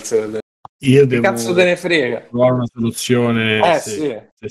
No, intanto devo cominciare a non seguire più, che è la cosa migliore da fare. Così non molla i tuoi falsi dei, molla i tuoi falsi dei. Sappi che io sui social c'ho gente che l'ha visto, che tutti ne parlavano, ha visto 5 minuti della prima puntata, ha detto ma che cazzo parlare di tutti questi film, è una merda. No, io ancora, vedi, di solito questo quando arriva quello tu non l'ho detto. No, nel senso non l'ho fatto, perché di solito facevo anche così, certo. Adesso dico non lo so, appena mi calmo con quello che vedo sulle... Come oggi c'è stata a Roma è successo questa notte, la notte scorsa è successo che il ponte di ferro, che è un ponte che sta sullo Stiense, è andato a fuoco, probabilmente. Scusa, ma è ferro. Si chiama Ponte di Ferro. No, De Ferro. Dillo De Ferro. Ecco. Ponte dell'Industria, c'è anche un altro nome, una cosa del genere. Che è, per chi sta a Roma Sud, è non dico un'arteria, ma insomma è una strada piuttosto importante. Fabio che sta in zona. Sì, sta a 10 minuti da me, sì.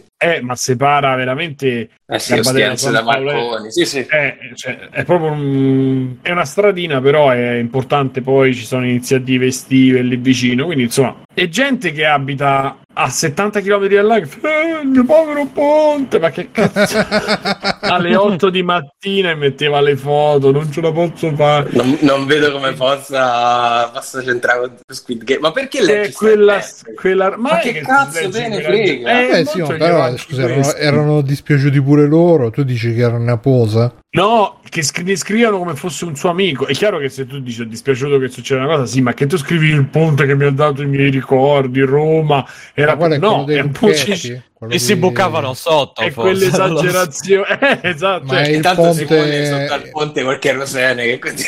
E il ponte è quello dei lucchetti di 3 metri sopra il cielo. Ponte Milvio, che è fatto di super pietra, quindi non giusto un bombardamento, non prende fuoco. Esatto. No, per dire, quindi qui questa cosa probabilmente la devo risolvere. Praticamente seguirò due persone, saranno rimaste, perché questi che facevano questa storia su Squid Game chiaramente è un po' bizzarro, comunque Simone, cioè qualsiasi cosa fanno gli altri un po' di darsene fastidio. No, cioè, io non ce l'ho con nessuno. Scusate, però questa volta io non ce l'ho con... Ho solo detto, aprire la bacheca e vedere 10 persone che non fanno altro che ricondividere cose di Squid Game, di cui metà non capisce Willy e Coyote, è una cosa che vi dico, cazzo. Pensa, questo Squid Game mi ha ricordato il mio caro ponte che sta andando a fuoco. Hai capito? Però non ce l'ho con... Cioè, è l'effetto... No, l'effetto cazzo cagato. Esatto, però io questa volta non ce l'ho con nessuno, non mi metto contro nessuno, è solo proprio... Io guardo anche Facebook ultimamente, a parte che vedo le stories delle femmine, perché mettono di solito sempre delle stories un po'... Le stories delle femmine. Poi ero iscritto a un gruppo di fumetti che però era un po'... cioè ogni post era avete visto questi social justice warrior, ormai non dire più niente social justice... ero sceso su una brutta china che incominciò a rispondere, dice ma che cazzo dici, e alla fine ho detto no, mi devo staccare, perché alla fine poi ti ci precipiti dentro, perché ti viene comunque la rogna che devi rispondere, devi vedere che dicono, se ti rispondono ti dà fastidio, se non ti rispondono ti dà ancora più fastidio. Siamo figli dei forum, Bruno, è pessima questa cosa. Massimo, ma se domani apri Facebook e c'è scritto tipo, 40 persone scrivono che buona la pizza, tu non mangi più pizza. Ma devono scrivere, secondo me devono scrivere che buona questa pizza nuova che ho provato. Non mangia la pizza per un po'. No, finché non gli passa la cagatura di cazzo. Secondo me devono dire questo locale che nessuno conosce, che magari è il locale quello zozzo sotto da Simone, Gigir Troione, detto. Dico, Gigir Troione, proprio il locale raffinato di Roma, secondo me poi gli scoppia la vena Sì, ma io boh, ammetto di avere un problema, però a oggi dico non è colpa di nessuno, è colpa mia solo che quando c'ho oggi, stamattina è successo, io ho visto l'ennesima storia, se adesso vabbè, se vado a recuperare sulla bacheca leggo pure cosa tipo, capito? Ma questi che fanno le recensioni come se ci avessero il blog loro e ci hanno seguiti 12, però Facebook chiaramente fanno il salame, quindi. No, beh, cazzo, 13, almeno 15. Però, no, vabbè, però cazzo fa, cioè, almeno sì, no, io capisco. Quando è uscito questo capolavoro del cinema coreano, ieri sono andati a vedere Zalone, cioè, quando è uscito Zack Snyder's Director's Cut come si chiamano lì, Justice League, io c'avevo gente che diceva finalmente un capolavoro del cinema, questo film andrà. Però ma che cazzo me ne frega, cioè nel senso, se no veramente mi rovino la vita, perché se io mi metto a rispondere a capolavoro del Director's Cut di Zack Snyder, dico cazzo, ma se quello è un capolavoro, no, io allora non rispondo a nessuno, non rispondo a nessuno. L'unica risposta è, però non posso dire a chi, ma Bruno probabilmente lo sa che è una persona che mi trigger particolarmente, e ogni tanto cedo e devo farlo e devo rispondere sbagliando io sempre perché. Però, cioè, quando è così, tipo oggi, ho detto ok, fermi. Però, allora, guardala in un'altra prospettiva. Quando è uscito Parasite, e molti l'hanno visto, e a molti è piaciuto, che non avevano mai visto, insomma, il cinema coreano, e molti hanno detto che bello, bellissimo, film capolavoro, eccetera, eccetera. Sarebbe stato peggio se invece tantissimi l'avessero guardato sui social avessero scritto che merda, è come quando esce Dune e poi c'è gente che ne parla senza averlo capito, è così. No, nel senso, a me fa piacere che le cose belle vengano riconosciute come assolutamente, ma no, in generale se c'è una roba nuova, poi la roba la roba asiatica così, la roba asiatica tipo Parasite, tipo questo qua, è roba che 10 anni fa da noi non sarebbe arrivata mai, quindi a me fa piacere che la gente piace, perché magari ci arriva l'altra serie. Esatto, quindi questa roba di snobismo di merda che c'ho atteggiamento, oppure del fatto che poi dall'alto di niente, è solo un nervoso che ti viene 5 minuti e finisce là. Okay. Però esatto, poi probabilmente domani me lo comincio a vedere, smetto, perché poi stamattina è nervoso ancora adesso. Capito che ti voglio dire, però sono quasi domani cerco. Io sono però su ste cose, quando Bruno dice quelle cose tipo che ha detto che ha sgamato, io mi fido di solito, però magari nel complesso è nel senso che dici che hai sgamato il meccanismo e quindi hai perso interesse, perché vedevi che era un meccanismo diciamo più fiction che sì, non sì. Di no, ma può essere benissimo una cosa solo mia, perché boh, non lo so. Però adesso che lo dici probabilmente ci stanno più attenti che la sceneggiatura sia pilotata per far sopravvivere il protagonista, è ovvio, però se ti metti veramente a fare questo discorso qua, anche Parasite è pilotato per far arrivare loro dove devono arrivare. Sì, guarda, infatti Simone, c'è qualcuno che ha problemi con la scena del citofono di Parasite. Sì. Ma guarda Fabio, ci sono casi, o forse se lo rivedessi adesso direi la stessa cosa, non lo discuto, però ci sono casi in cui queste cose non mi hanno dato fastidio perché forse erano messe in maniera più organica, e altri casi... Certo. Ma ripeto, può darsi anche che sia io che ormai queste cose un po' le riconosco e quindi cominciano a darmi più fastidio di quanto non me ne dessero. C'è comunque questo fattore che quando vedi tante volte, poi comunque l'ambiente dei Battle Royale è quello degli anime. Più che altro a me mi ha dato fastidio proprio perché a livello mio personale mi danno fastidio questi personaggi. Ok, capito. Il modo in cui si riduce alla fine, che tipo nessuno mi capisce, povero me, che a me proprio è il tipo di personaggio che mi sta proprio sui coglioni, proprio assai.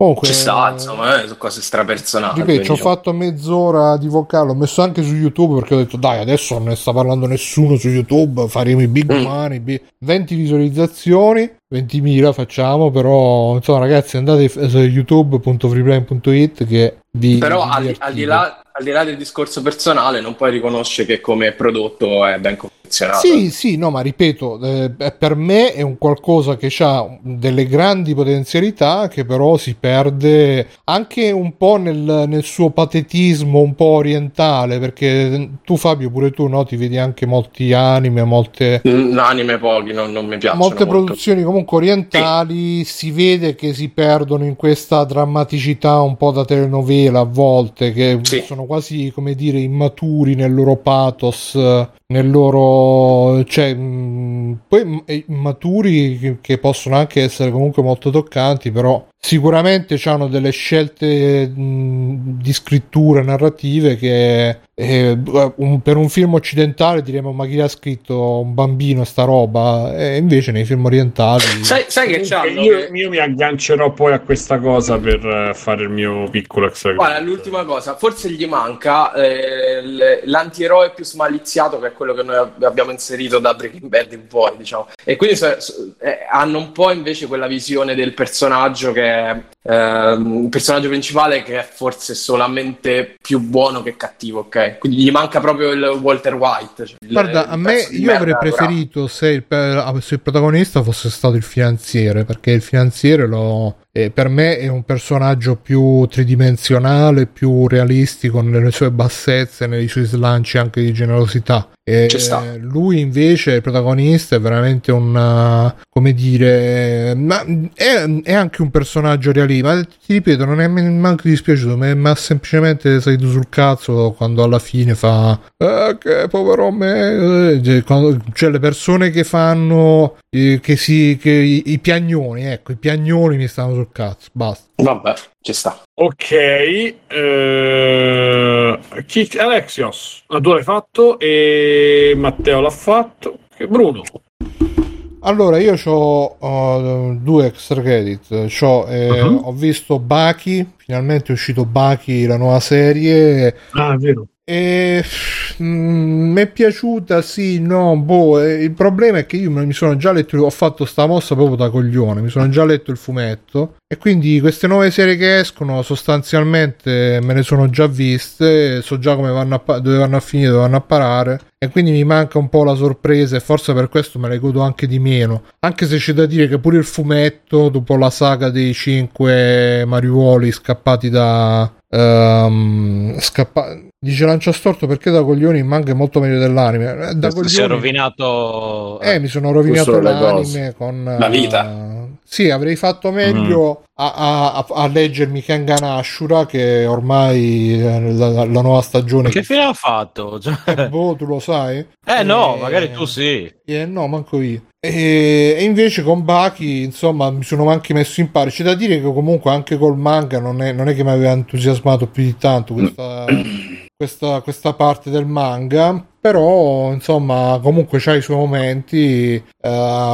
È un po', però devo dire che forse è un po' troppo, sta cominciando, cioè si vede che ormai è un po' diventato la caricatura di se stesso, nel senso che comunque presenta personaggi e situazioni sempre più al limite, mentre invece poi altra roba, stasera mi sono iniziato a vedere Fist of the Blue Sky Regenesis, che come dicevo prima è questa serie prequel di Hokuto no Ken, dove il protagonista è il nonno di Kenshiro negli anni 40, il nonno, bisnonno, boh, non lo so, e in pratica ci stanno tutti i personaggi di Kenny Guerriero, però che non sono loro, sono gli avi, gli antenati, i nonni e bisnonni nella Cina degli anni 40, quindi in prossimità dello scoppio della seconda guerra mondiale. E mi sono visto 3 puntate di fila, e a parte che subito c'è il nonno di Rei, quindi lacrimoccia per Rei che poverino fa sempre la parte comunque di quello che sta malato, e comunque c'hanno quel melodramma stile napoletano, mazzate pochissime, però c'è il drammone proprio, le lacrime, tu finalmente sei riuscito a far piangere questi miei occhi aridi, quelle dichiarazioni proprio da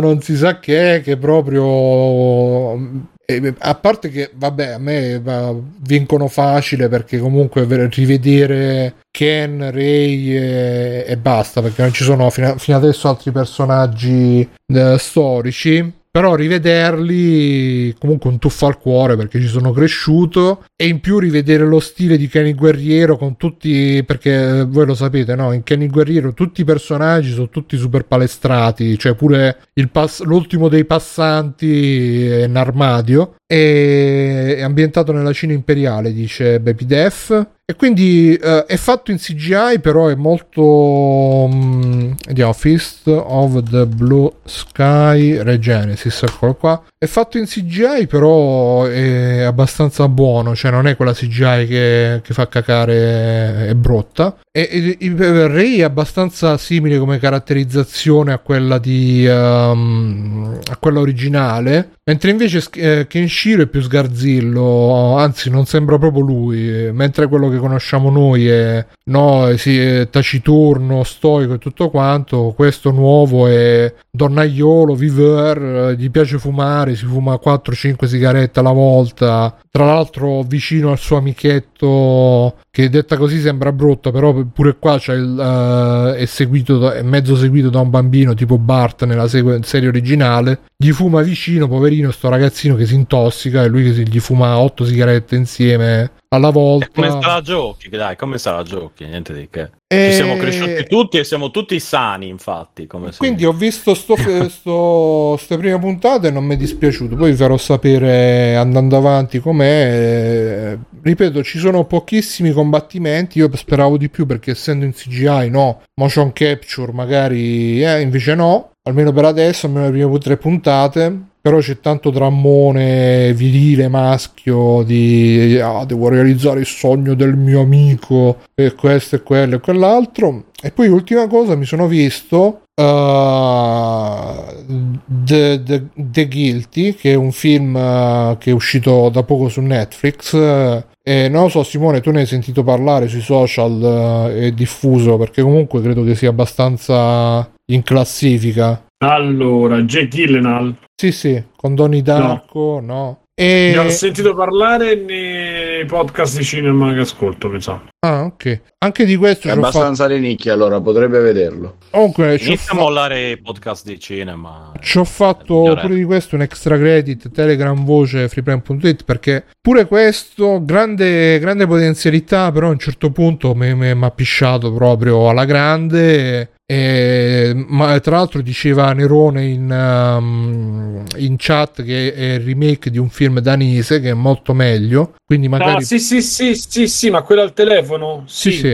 Ho capito perfettamente cosa parli e io vorrei vedere quello originale, infatti. Tu hai visto quello originale? Vorrei vedere, non ho visto nessuno. Non ho sentito parlare. E niente, io ho visto questo qui e onestamente mi ha abbastanza deluso, anche qui per un dettaglio che mi ha completamente tirato fuori dalla narrazione, perché fino a un certo punto ero proprio presissimo, incollato alla sedia a vedere come andava, come non andava, perché in pratica la trama è che lui fa il centralinista del 911, gli arriva una telefonata. Non mi spoilerare niente, eh? No, senza spoilerare niente, okay. Arriva una telefonata molto pesante e lui deve seguire questo caso, è ambientato tutto nel centralino, quindi chiama qua, chiama questo, chiama l'amico, dice vai a fa questo, chiama un altro, dice vai a fa quest'altro, seguite sta macchina, controllate sta targa, bla bla bla, tutto incentrato su Donnie Darko che praticamente da un livello attoriale si carica tutto il film, e fino a un certo punto, ripeto, ero presissimo, poi a un certo punto c'è un passaggio che mi ha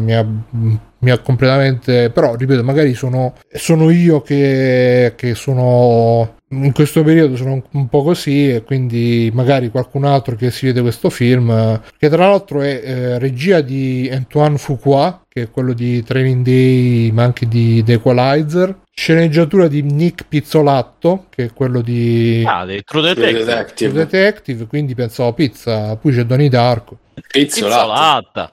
Sì. E fino a un certo punto, ripeto, funziona veramente un casino. Poi a un certo punto in poi, l'ho spiegato nel messaggio, non ve lo spiego qua perché è spoiler, però l'ho spiegato nel messaggio audio sul canale Telegram, se qualcuno, tra l'altro vi ricordo che su Patreon metto anche i messaggi vocali di Telegram in stile podcast per i Patreon 3+, quindi se siete molto contributori prendete molti anche questi piccoli extra. E niente, basta. Però ve lo consiglio. Allora, Bruno, aggiungo che l'originale sta su Amazon Prime. Hai capito.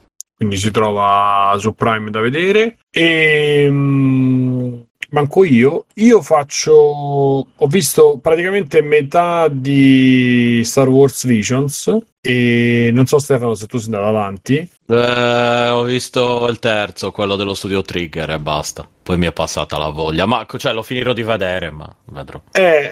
Purtroppo io so, cioè vale la pena vedere il primo finora e il terzo, perché io ho visti, mi pare 5 ne ho visti. Il quinto c'ha una robetta carina così, ma proprio. Allora, la cosa principale che mi ha infastidito, vabbè, Visions l'abbiamo detto, sono una serie di cortometraggi in ambiente nel mondo di Star Wars, declinato in tutte le maniere possibili e immaginabili da tutti gli studi giapponesi di anime, eccetera.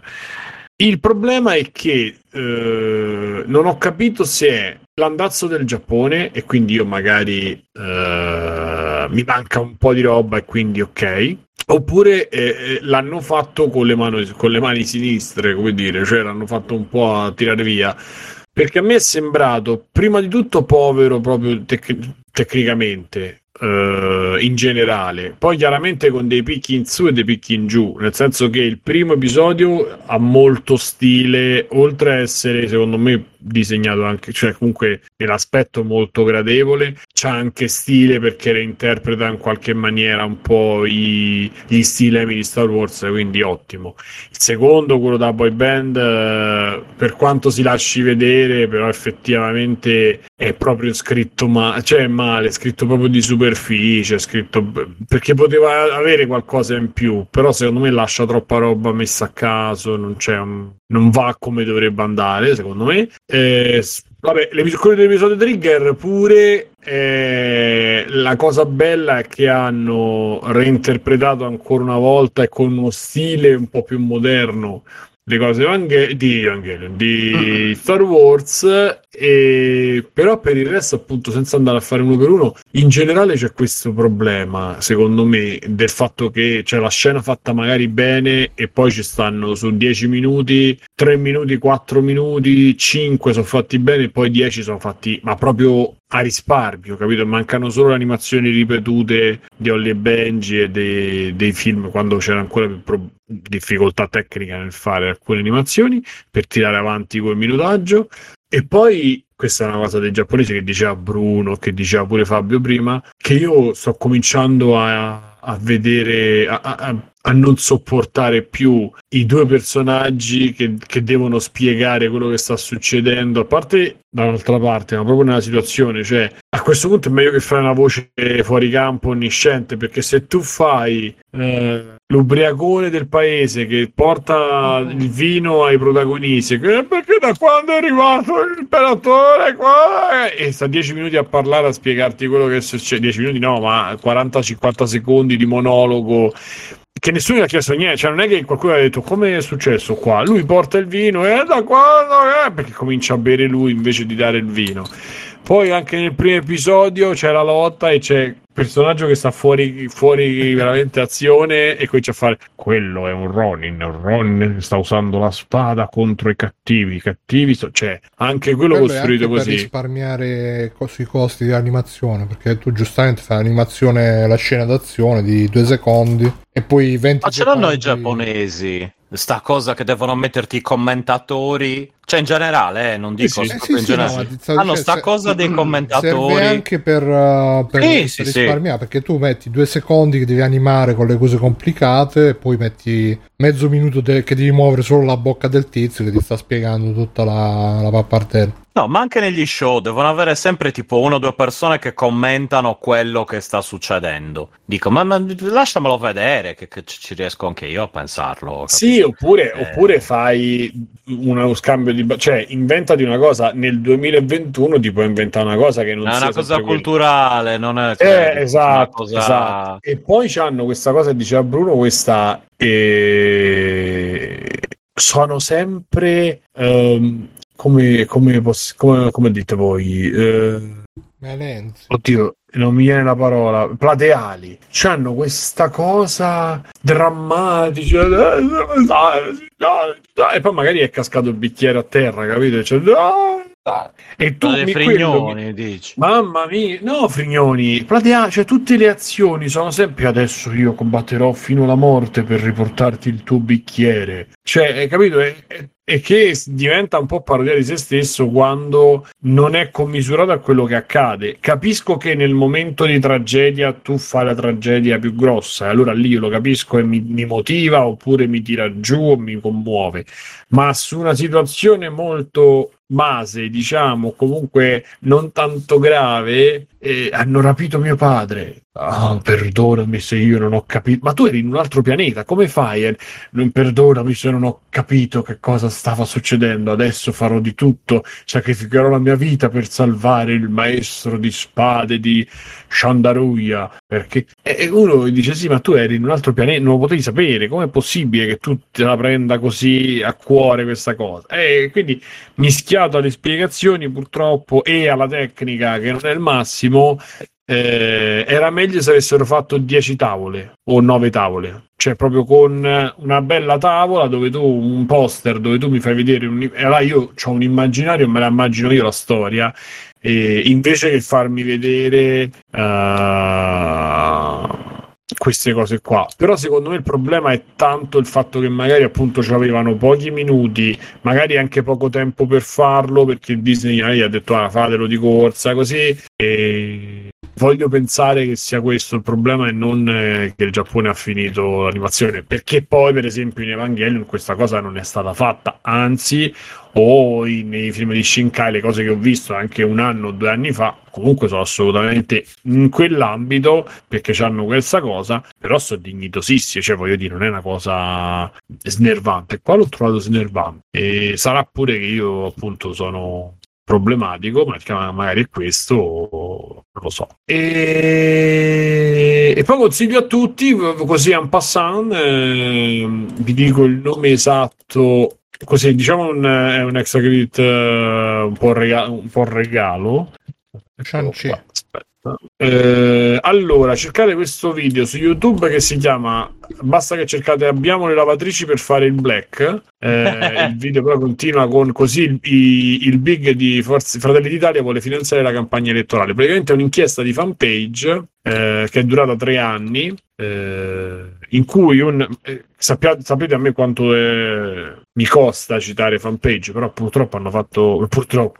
fortuna hanno fatto un ottimo lavoro, e quindi poi vedremo chiaramente come farà parlare di sé, quindi vediamo come si sviluppa. Comunque ha fatto si è finto un imprenditore che vuole investire in Fratelli d'Italia, e quindi ha cominciato a conoscere un po' nella campagna elettorale milanese, si è diciamo fatto presentare e ha cominciato a partecipare a cene elettorali, a conoscere un po' i dirigenti di Fratelli d'Italia, e ha scoperto niente proprio di meno che c'è tutto un giro di nero, ma che ci sono dei fascisti e dei nazisti all'interno di Fratelli d'Italia. Non so se, ragazzi, se per voi è una cosa che sono parole forti che io non so se ero pronto ad ascoltare. Avreste mai hanno detto loro si chiamano patriotti mentre si salutano col pugno chiuso, perché noi no? Saluto da Roma. Sorry. Perché tu no? Quindi, scusa, cioè sei di Roma, lo puoi fare. Ma io non sono a Milano, a Roma. Vabbè, però, ma sei nato a Roma. Ultimamente sono un po' titubante perché quando tempo fa mi è capitato 2 volte di vedere, una volta quando invitarono quella ragazza alla fine perché era abbastanza giovane, deputata del Movimento 5 Stelle dal cortocircuito, per parlare, non lo so, forse del fondo per i videogiochi in Italia. Sì. E parlava normale, cioè non è che uno pensa 5 stelle, quindi Di Maio, di congiuntivo. Beh, no, ci sono anche quei normali in ogni partito. E l'altro giorno invece ho visto il come si chiama, quella diretta che ne parlavamo pure su Telegram di Ivan Grieco, dove c'era anche Boldrini, c'era anche la deputata, credo sempre deputata di Fratelli d'Italia. Aspetta, quello sui vaccini? Sì, sul Green Pass. Eppure lei alla fine tutto sommato mi è sembrata una persona di fronte a Boldrin, sì, di fronte a Boldrin pure Hitler risulta simpatico, chiaramente. Vabbè, dai, Boldrin poi c'è il suo modo di fare. Mamma mia, un bullo. Come? Un bullo proprio, un bullo di 60 anni, cosa... In quel caso un po' sì, Mazza, anche se a me malissimo. In altre occasioni invece piace molto, però sì, a volte un po' si perde in queste... Si lascia andare un po', ma questo è...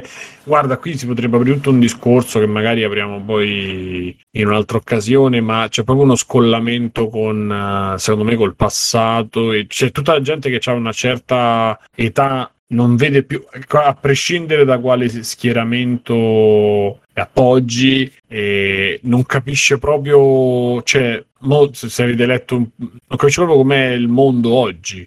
Se avete letto un po' delle polemiche sulla spigolatrice, sulla statua, cioè io che non si è fermato mai un momento. L'affinto no. L'Huffington Post ha fatto un articolo che sembrava viva la figa proprio, cioè sì, bello il culo, cioè non hanno proprio la concezione di quello che, della realtà, di quello che sta succedendo, del perché alcune persone dicono alcune cose, capito? Quindi secondo me un problema grosso è quello là, e Boldrin è uno, un rappresentante enorme di questo, perché poi quando è calmo è assolutamente dignitoso, purtroppo quando fa così c'ha proprio il dente avvelenato. È riuscito a mettere sotto anche Barba Sofia, che è un professore di filosofia che parla, ha detto due cose e questo lo ha mangiato, ha divorato proprio, quindi io continuo a seguirlo, dicevo, ma grosse difficoltà. Dicevo, c'era anche quindi una deputata di di Fratelli d'Italia, che alla fine pure lei mi è sembrata normale. Certo, poi quando Boldrin l'ha incalzata sulla questione dei matrimoni gay eccetera eccetera, si è un po' chiusa al riccio e ha risposto un po', diciamo, in maniera diplomatica, però alla fine, cioè, non era... non sono quei personaggi che ti immagini, che magari si vedono in questo video di Fanpage. Quindi ultimamente penso anche che la politica sia un grande teatro, e che questi personaggi che appunto si vedono siano un po' anche, non lo so, folcloristici, e che invece poi i parlamentari siano gente normale che però Bruno, ma adesso il problema però è cosa votano. Bruno, certo che sembrano persone normali, no, ragazzi, cioè si fermano al semaforo quando c'è il rosso, però il problema è quello che fanno quando votano le leggi. No, perché ormai avendo avuto questi due esempi, che non sono tantissimi, però comunque un po' m'hanno messo la pulce nell'orecchio, che magari questa è gente che è normalissima, però poi quando arriva il momento, diciamo, di parlare ai microfoni oppure di fare il comizio eccetera eccetera, si trasforma, mette la maschera del, anche magari un po' pittoresca, del nazista, del fascista, dell'intollerante, del razzista, poi magari e magari anche in Parlamento, magari quando sanno che hanno le telecamere addosso fanno una parte, quando invece poi a telecamere spente sono normali. Che cazzo ne sappiamo? Boh. No, questo quello che diciamo anche di parecchi politici, soprattutto di Salvini da alcuni anni.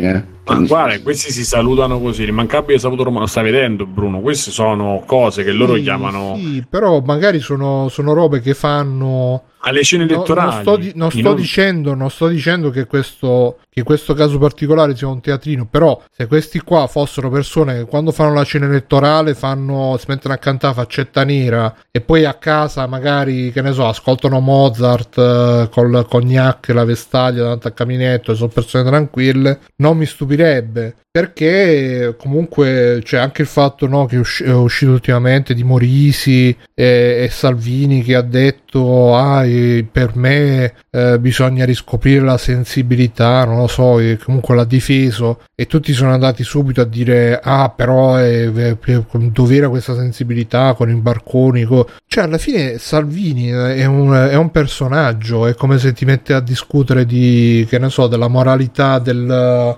pupazzo gnappo, del gabibbo. Bruno, non è così. No, te l'ho detto, non diventa ministro di un due paese. Anni fa, leggiti il libro, una cosa che ho letto, il libro I fantasmi di Salvini, dietro ci sono e dietro qua uguale, ci sono movimenti molto peggiori di quello che pensi. Noi vogliamo fare sempre il folklore, purtroppo questa gente fa così, che poi sta a casa, si sente Mozart, non c'entra niente con quello che tu fai, con quello, le porte che apri a chi, perché quando tu c'hai, ripeto, è attento a quando dici una cosa del genere. No, però, ma io non è che assolutamente ma io assolutamente non li giustifico, non è che dico è una persona normale, allora bravo e non dobbiamo farci ingannare dalla maschera, perché in realtà no, tutto il contrario, perché poi alla fine il tuo effetto ce l'hai nel tuo comportamento pubblico, e sicuramente se tu in pubblico reciti un certo tipo di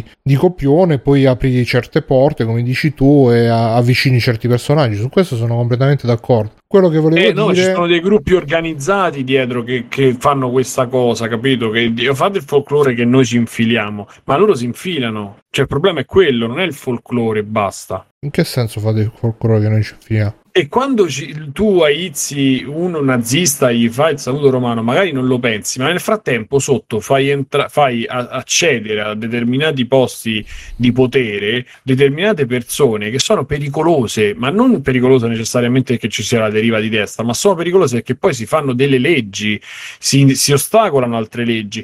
Il DDL Zan è stato bloccato da 700 emendamenti grazie a Pillon e ai suoi. Pillon non è uno che è così da solo. No, Pillon è uno che sicuramente sarà pagato da qualcuno, e quelli che vogliono impedire DDL Zan, o comunque che hanno un interesse, e non sono il folklore, capito, che va in giro che fa il saluto romano e poi torna a casa, capito? Sì, no, ma io semplicemente volevo, forse non mi sono spiegato bene il concetto che volevo esprimere, semplicemente che deve essere un'arma in più per non farsi coinvolgere dalle varie provocazioni, dichiarazioni, citate, eccetera eccetera, perché quando vedi la provocazione di quello che dice ma così, i valori, anche a parte le pagliacciate proprio, no, quelle stile provocazioni su Twitter, anche quando magari si fanno discorsi un po' più articolati, comunque bisogna sempre tenere conto che quella che parla probabilmente è una maschera, non è la persona, quindi farsi coinvolgere nei ragionamenti che fanno queste persone, che sono probabilmente al 99% ragionamenti calcolati, studiati per provocare certe reazioni, per essere ripresi in un certo modo, eccetera eccetera, significa fare il loro gioco, e se noi ci arrabbiamo, ci mettiamo a fare l'analisi, la controanalisi di quello che dicono e che non dicono, stiamo facendo l'analisi e la controanalisi di personaggi di cartapesta che non esistono, che non sono loro veramente, quindi deve essere un modo in più, ripeto, per poi che queste dichiarazioni comunque abbiano un peso e abbiano degli effetti pure negativi, non ci piove, figuriamoci. Però io non, se dovessi contrastare una dichiarazione forte, non direi hai fatto questa dichiarazione forte, sei fascista, io direi guarda, sei un pupazzo, perché fai ste robe per farti vedere, per farti retweetare o quello che è, non mi interessa quello che dici, io parlo con una persona che parla appunto come parlava quella dei 5 Stelle a cortocircuito, come parlava quella di Fratelli d'Italia, che sembravano un po' meno costruite, un po' più, diciamo, tranquille, normali. Se ti capita una persona così, pure se di Fratelli d'Italia, magari comunque due parole ce le fai, non è che ti fai il saluto romano e c'è il manganello pronto. Però invece quello che ti fa il saluto romano e che c'è il manganello contro, pronto, magari è così, o magari fa semplicemente il pupazzo perché così c'è il voto in più, eccetera eccetera. Quindi stare lì ad arrovellarsi che lui ha detto così, che lui fa quello, che allora sono tutti così, e è solo un modo per farsi coinvolgere, ed è anche un modo per fare il loro gioco, e il loro gioco consiste anche nel farti perdere tempo, nel farti perdere energie, nel farti perdere sonno e tutto quanto. Ok, più chiaro. E basta, direi che abbiamo chiuso, quindi guardatevi questo Stefano. È vero, c'è questa gag che però Alessio, Fabio, mi hai bruciato perché volevo andare. Sì. Lo fanno più tardi. Vai Stefano. Vabbè. Sarò rapido visto che si è fatta una certa. No, è colpa mia, quindi fai quello che devi fare. No, vabbè, adesso lo sai che io se inizio poi non finisco più, quindi è meglio che mi limiti come Paolo. E niente, porca quindi... troia. Ti è piaciuta questa? Mamma mia. Hai visto? Allora, ho iniziato a vedere Free Guy, ma lo finirò di vedere quando mi tornerà la voglia di vederlo, cioè forse mai. Vabbè. Vi consiglio, però non so se ci sia Ready Player One con le citazioni. No, questo non è una citazione, è una specie di GTA misto a come non ci sono le citazioni, Biggio? Sì, vabbè, ma nel senso non sono palesi, tipo Ready Player One che c'è il Gundam, è un cazzo di Gundam, quello, cioè, e lo chiamano Gundam per dire. C'è il Gundam dentro. Più o meno, insomma. Comunque, vabbè, niente, finisco di vederlo e ne riparlo se mi torna la voglia. Vi consiglio però, allora, uno, hanno messo Seinfeld su Netflix, almeno qua c'è, credo che stia arrivando anche in Italia, guardatevelo se non l'avete già fatto, se l'avete fatto riguardatevelo perché è bellissimo. Due, hanno messo anche i vari corti del Oaz Studio su Netflix, non so se anche in Italia, ma qui sì sicuramente, ce perché me li sono rivisti tutti. Seinfeld. Bene. No, ok, no, perché forse Ludo Torn, che saluto. Ci abbiamo in Italia anche Oz Studio, se permetti. Benissimo, allora guardatevelo perché sono dei corti fatti da Neil Blomkamp, quello di District 9, Elysium, eccetera eccetera, anche Chappie, eccetera eccetera, e sono appunto cose che durano al massimo 20 minuti, sono proprio delle idee, alcune fatte in CGI, altre con attori veri. Nel primo tra l'altro c'è Sigourney Weaver, quindi merita. Sono di generi diversi, tendenzialmente fantascienza e cose di quel genere alla Neil Blomkamp. Altre sono proprio delle idee, come se fossero delle idee per dei film che poi chissà se mai svilupperà. Altri purtroppo avrei voluto vederne di più, ma si vede tutto nel giro di un paio d'ore perché appunto sono molto brevi. Lo stile è il suo, essendo una roba sua indipendente che era uscita su YouTube e poi... e su Steam anche mi pare forse, e poi su Netflix è per i cazzi suoi, quindi non è che abbia nessuna direzione di nessun tipo, molto crudo, molto violento come piace a me, si sente il suo tocco da sudafricano che vive, insomma, che ha vissuto le questioni apartheid, violenza, eccetera eccetera, insomma lui poi le riporta in maniera fantascientifica come in District 9,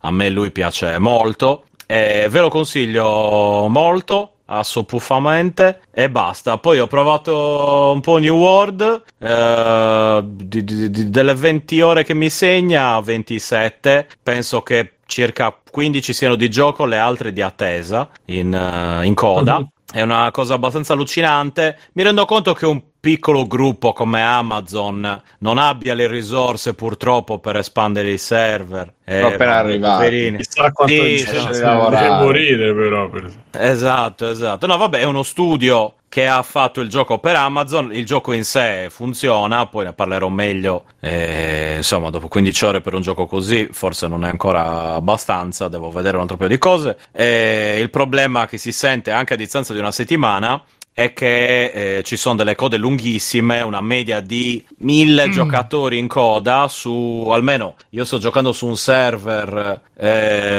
misto italiano-inglese, il secondo server misto italiano-inglese. Mi ero ripromesso di non giocare nei server italiani, poi ho ceduto perché i nick che trovano gli italiani sono sempre bellissimi.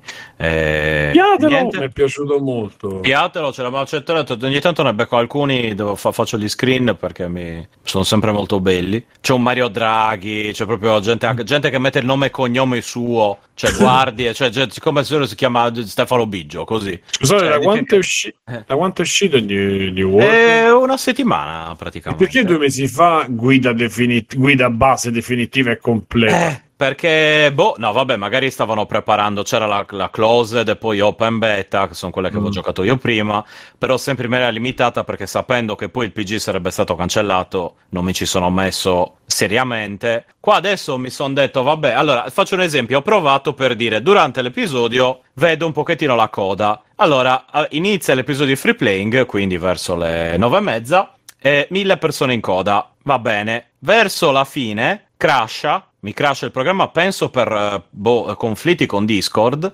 crash il programma, mi rimetto in coda, 500 persone in coda. Adesso però finisce sta cosa. Il click day guarda.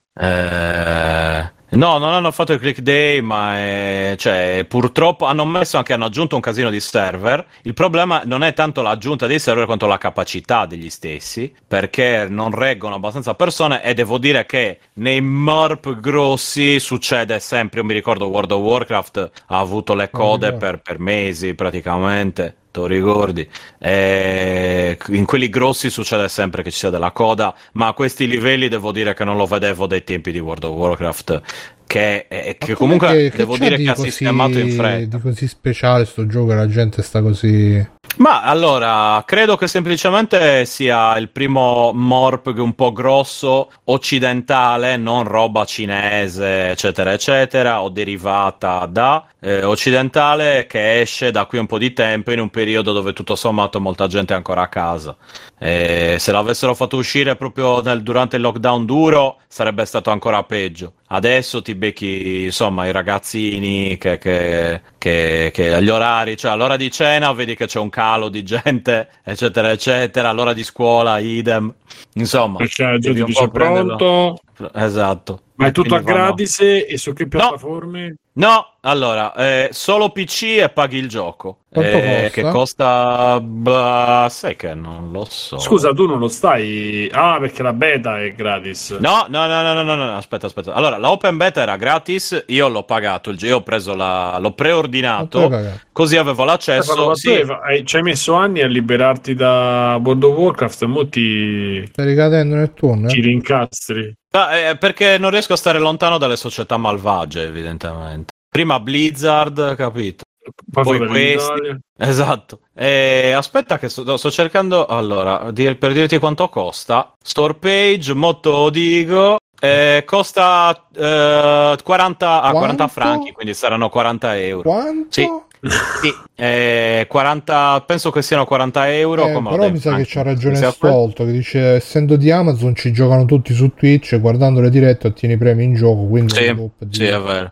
Quindi tu l'hai visto giocare dai tuoi Twitch preferiti e hai detto no, con i miei amici. No, io ho guardato Twitch. No, io ho guardato ho provato ho visto qualcosa, avevo provato forse una open alpha, qualcosa di comunque mi ero messo in fila per una beta di qualche tipo, ci ho giocato un pochino, ho detto ma sì dai, diamogli una possibilità, poi hanno fatto tipo la closed, e ho preso il gioco, così avevo accesso a quello. La open ho rigiocato un pochettino e adesso è uscito ufficialmente dopo anni di... quindi è esattamente... No, ti prego, basta. Sì, no, adesso ho finito, non ti preoccupare. Esattamente 10 come minuti, World of Warcraft? In che senso? Come gioco? No, è un misto, allora è molto più basato, c'è molto più crafting rispetto a World of Warcraft. Se vuoi puoi livellare solo facendo crafting senza neanche uccidere un nemico o una persona. Sei spinto abbastanza a fare PvP, ma non è anche quello, non è obbligatorio, però se vuoi più ricompense in meno tempo dovresti cercare di fare più attività possibili. Qui non ci stanno raid, non ci sono... ci sono i dungeon dopo un certo livello, non so ancora come sia l'endgame perché non so che ci ci sia arrivato di già, non ho visto, sono tipo 60 livelli anche qui, o forse di più, non mi ricordo. Comunque la gente di livello più alta è, che ho visto in giro era tipo livello 40, io sono livello 16, però lo sto prendendo con calma, ecco. Purtroppo sono finiti i tempi di, ma già da World of Warcraft l'avevo preso con calma, sono finiti i tempi di Ultima Online, capito, i tempi cupi. Il problema è che magari potrei giocare di più se riuscissi a entrare in sto cazzo di gioco, perché sennò io mi metto in fila, in media faccio euro per non giocare, lo sai. Ma allora esatto, quello che mi fa girare il cazzo è che allora, cioè, tu i soldi te li sei presi e a me sta bene, però fammi giocare, io posso capire sullo spazio e lui c'era già andato quando l'ho comprato, quindi ce lo faccio tornare, aveva anticipato i soldi ma sapeva che gli arrivavano, esatto, sapevo che glieli davo io, e tu quel coglione di Stefano che non lo faccio manco esatto, ecco, quello mi fa girare il cazzo, perché dico, allora, io lo posso capire da qualunque azienda più piccola e da Nintendo, perché non sono in grado. Sulla scrivania a contare i soldi, questi me l'ha dati Stefano, guarda qua. Sì, cioè, si sventola coi 40 euro, capito? E insomma, io dico, allora, avete soldi infiniti, Cristo, usateli per dei server, per fare dei server che reggano più gente. Sto pensando che non ci sia un limite tecnico, però, a quanta gente possa stare in server. Che poi Amazon dà server a tutto il mondo. Esatto. Quindi, secondo me ci fa una figura di merda, al di là di tutto. Cioè, dico, c'ho i server pieni, ok che non laggano, vanno bene, però se ogni volta devi fare ste code qui, ok, aspetti un po' che la gente si sia rotta il cazzo e poi entri tranquillo, però... Se potevo capirlo su World of Warcraft, se posso capirlo per aziende minori e Nintendo, non capisco per Amazon, mi sembra una roba allucinante, cioè... Dice Stolto, se fosse una strategia, in effetti ci avevo pensato pure io, magari creano questa scarsità artificiale in modo da... no? Tipo per dice, guarda, minchia, sto gioco così figo che ti devi fare la coda. Il gioco non è un gioco incredibile che vi dico, ragazzi, compratevelo domani che dobbiamo giocarci assolutamente. È un MMO carino che è, insomma, interessante in questo periodo dove gli MMO sono tutti tendenzialmente orientali. Questo è occidentale e ha un'ambientazione anche stile scoperta del nuovo mondo, quindi 1400, 1500, che non si vede solitamente. È interessante, ma non è un capolavoro che davvero che dici, guarda, sto seduto davanti al computer ad aspettare che scenda la coda, ecco. Ci sta, cioè, ma sì, a un certo punto quello a me fa girare sinceramente il cazzo che ci sia sta cosa qua dei server. Io ipotizzo siano limiti tecnici, mi auguro siano limiti tecnici, ma ormai non posso più che il refund comunque, quindi niente, vabbè, ormai dai, non lo puoi più fare il refund. No, perché ci ho giocato, dice che ci ho giocato 27 ore, ma di quelle 27 ore giocate, te l'ho detto, saranno state 15. Le altre te lo conta anche di attesa. Potrebbe essere una strategia, cioè, pure per quello, per non far fare refund alle persone. Ma vabbè, no, a quello sarei riuscito a farlo in tempo, però l'ho provato, ho provato 2 o 3 beta, un'idea me la son fatta, ecco. L'hanno rifinito abbastanza rispetto alle beta, non sono più quelle brutture lì, ogni tanto. Beh, nel tuo caso sì, qualche... ma uno che se lo prende adesso, che deve stare 30 ore per fare la prima partita. Io vi consiglio di aspettare ancora. Dicevano, aspettiamo una settimana e poi le cose vanno meglio. Le cose vanno un pochino meglio effettivamente, ma semplicemente perché sono passato, cioè, da una media di 2000 persone in coda a una media di 1000 persone. Quindi, cioè, non è una robettina così che dici, vabbè dai, aspetto, sono 20 persone in coda, è una cosa di centinaia di giocatori, su un server italiano ed inglese. Poi ce ne sono altri di server che sono molto più vuoti, che sono più nuovi, eccetera, eccetera, e altri, ecco, poi i server raggiungono un limite, ma fai comunque la coda. Cioè, non puoi più creare il PG in certi server, ma fai comunque la coda, quindi, non lo so. Spero che risolvano. Io ci gioco volentieri, sto giocando con Francesco Lisi, che saluto. Siamo, devo dire, uno più stupido dell'altro, anche nel gioco, perché ci perdiamo in un bicchiere d'acqua, ma vabbè. Il gioco è abbastanza for dummies, che fa giocare anche noi un po' sfidati, diciamo, ecco. Va bene. Possiamo andare in chiusura? Sì, dai. Cioè, chiediamo ok, allora ragazzi, questa è stata una puntata nuova di Free Playing che giunge al in conclusione io sono stato Simone il cognome, come ci sono stati Bruno Barbera. Ciao, buonanotte a tutti. Mirko Felice, non c'è, lo salutiamo, ma ci sarà presto. E Alessio Negozio di Matteo. Ciao, buonanotte. Fabio Di Felice. Ciao. E Matteo Microsoft. Ma cosa è successo? Paura, Stefano Biggio. Ciao Simone, grazie per esserti quasi ricordato di me. Quasi scordato. Ciao ragazzi, ciao, iniziate a dare la buonanotte se volete, così poi ce ne andiamo Discord.freeplane.it. Ma aspettate, perché dobbiamo decidere a chi dobbiamo fare il raid. Allora io propongo o Mame Retro Avengers, quello, oppure Ore di Orrore Channel, quello. Mame Retro Avengers, tutte e due, mi ha detto tutti e due. Preferisci questo o quello? E quello risponde quello. Minchia, io la odio la gente che mi risponde così. Vabbè, la odio. Figli, davvero mi viene da dire figli. Cazzo. Dice cose che Dario Moccia saluta sempre. Allora lui, dai. E ormai ho fatto a Mame come vicino di casa che ammazza. Salutate il Mame Retro Avengers, ragazzi. Ciao. Vabbè, ciao. Conan, qual è il meglio della vita? Schiacciare i nemici, inseguirli mentre fuggono e ascoltare i lamenti delle femmine. Questo è bene. Bruno e Simone stanno discutendo su come eliminare la cattiva Mazzo. E poi Stefano ha giocato tutti quanti di Yakuza. Mirko disegna una nuvola spiti. Alessio si guarda l'ultima serie di Star Wars. E poi Fabio pubblicizza, ma di questa nave Sakura mio Free play,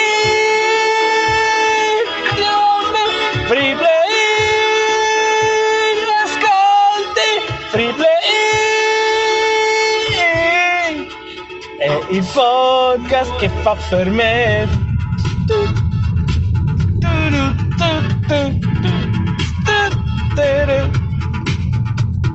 Stefano ora gioca a tutti quanti grandi a Simo, non si sa che sta friggendo.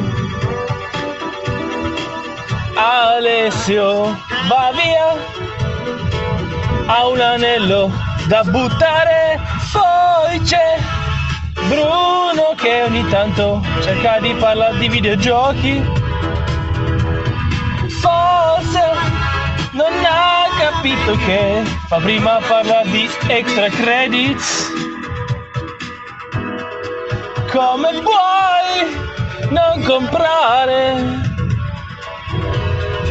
su extra credits, bastardo? Free play, Free play, ascolti Free play, è il podcast che fa per me. A solo, vai Davide, a solo.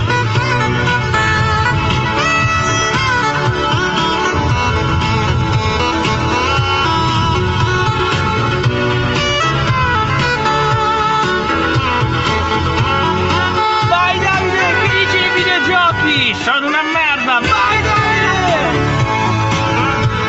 Basta, sono rimasta una volta.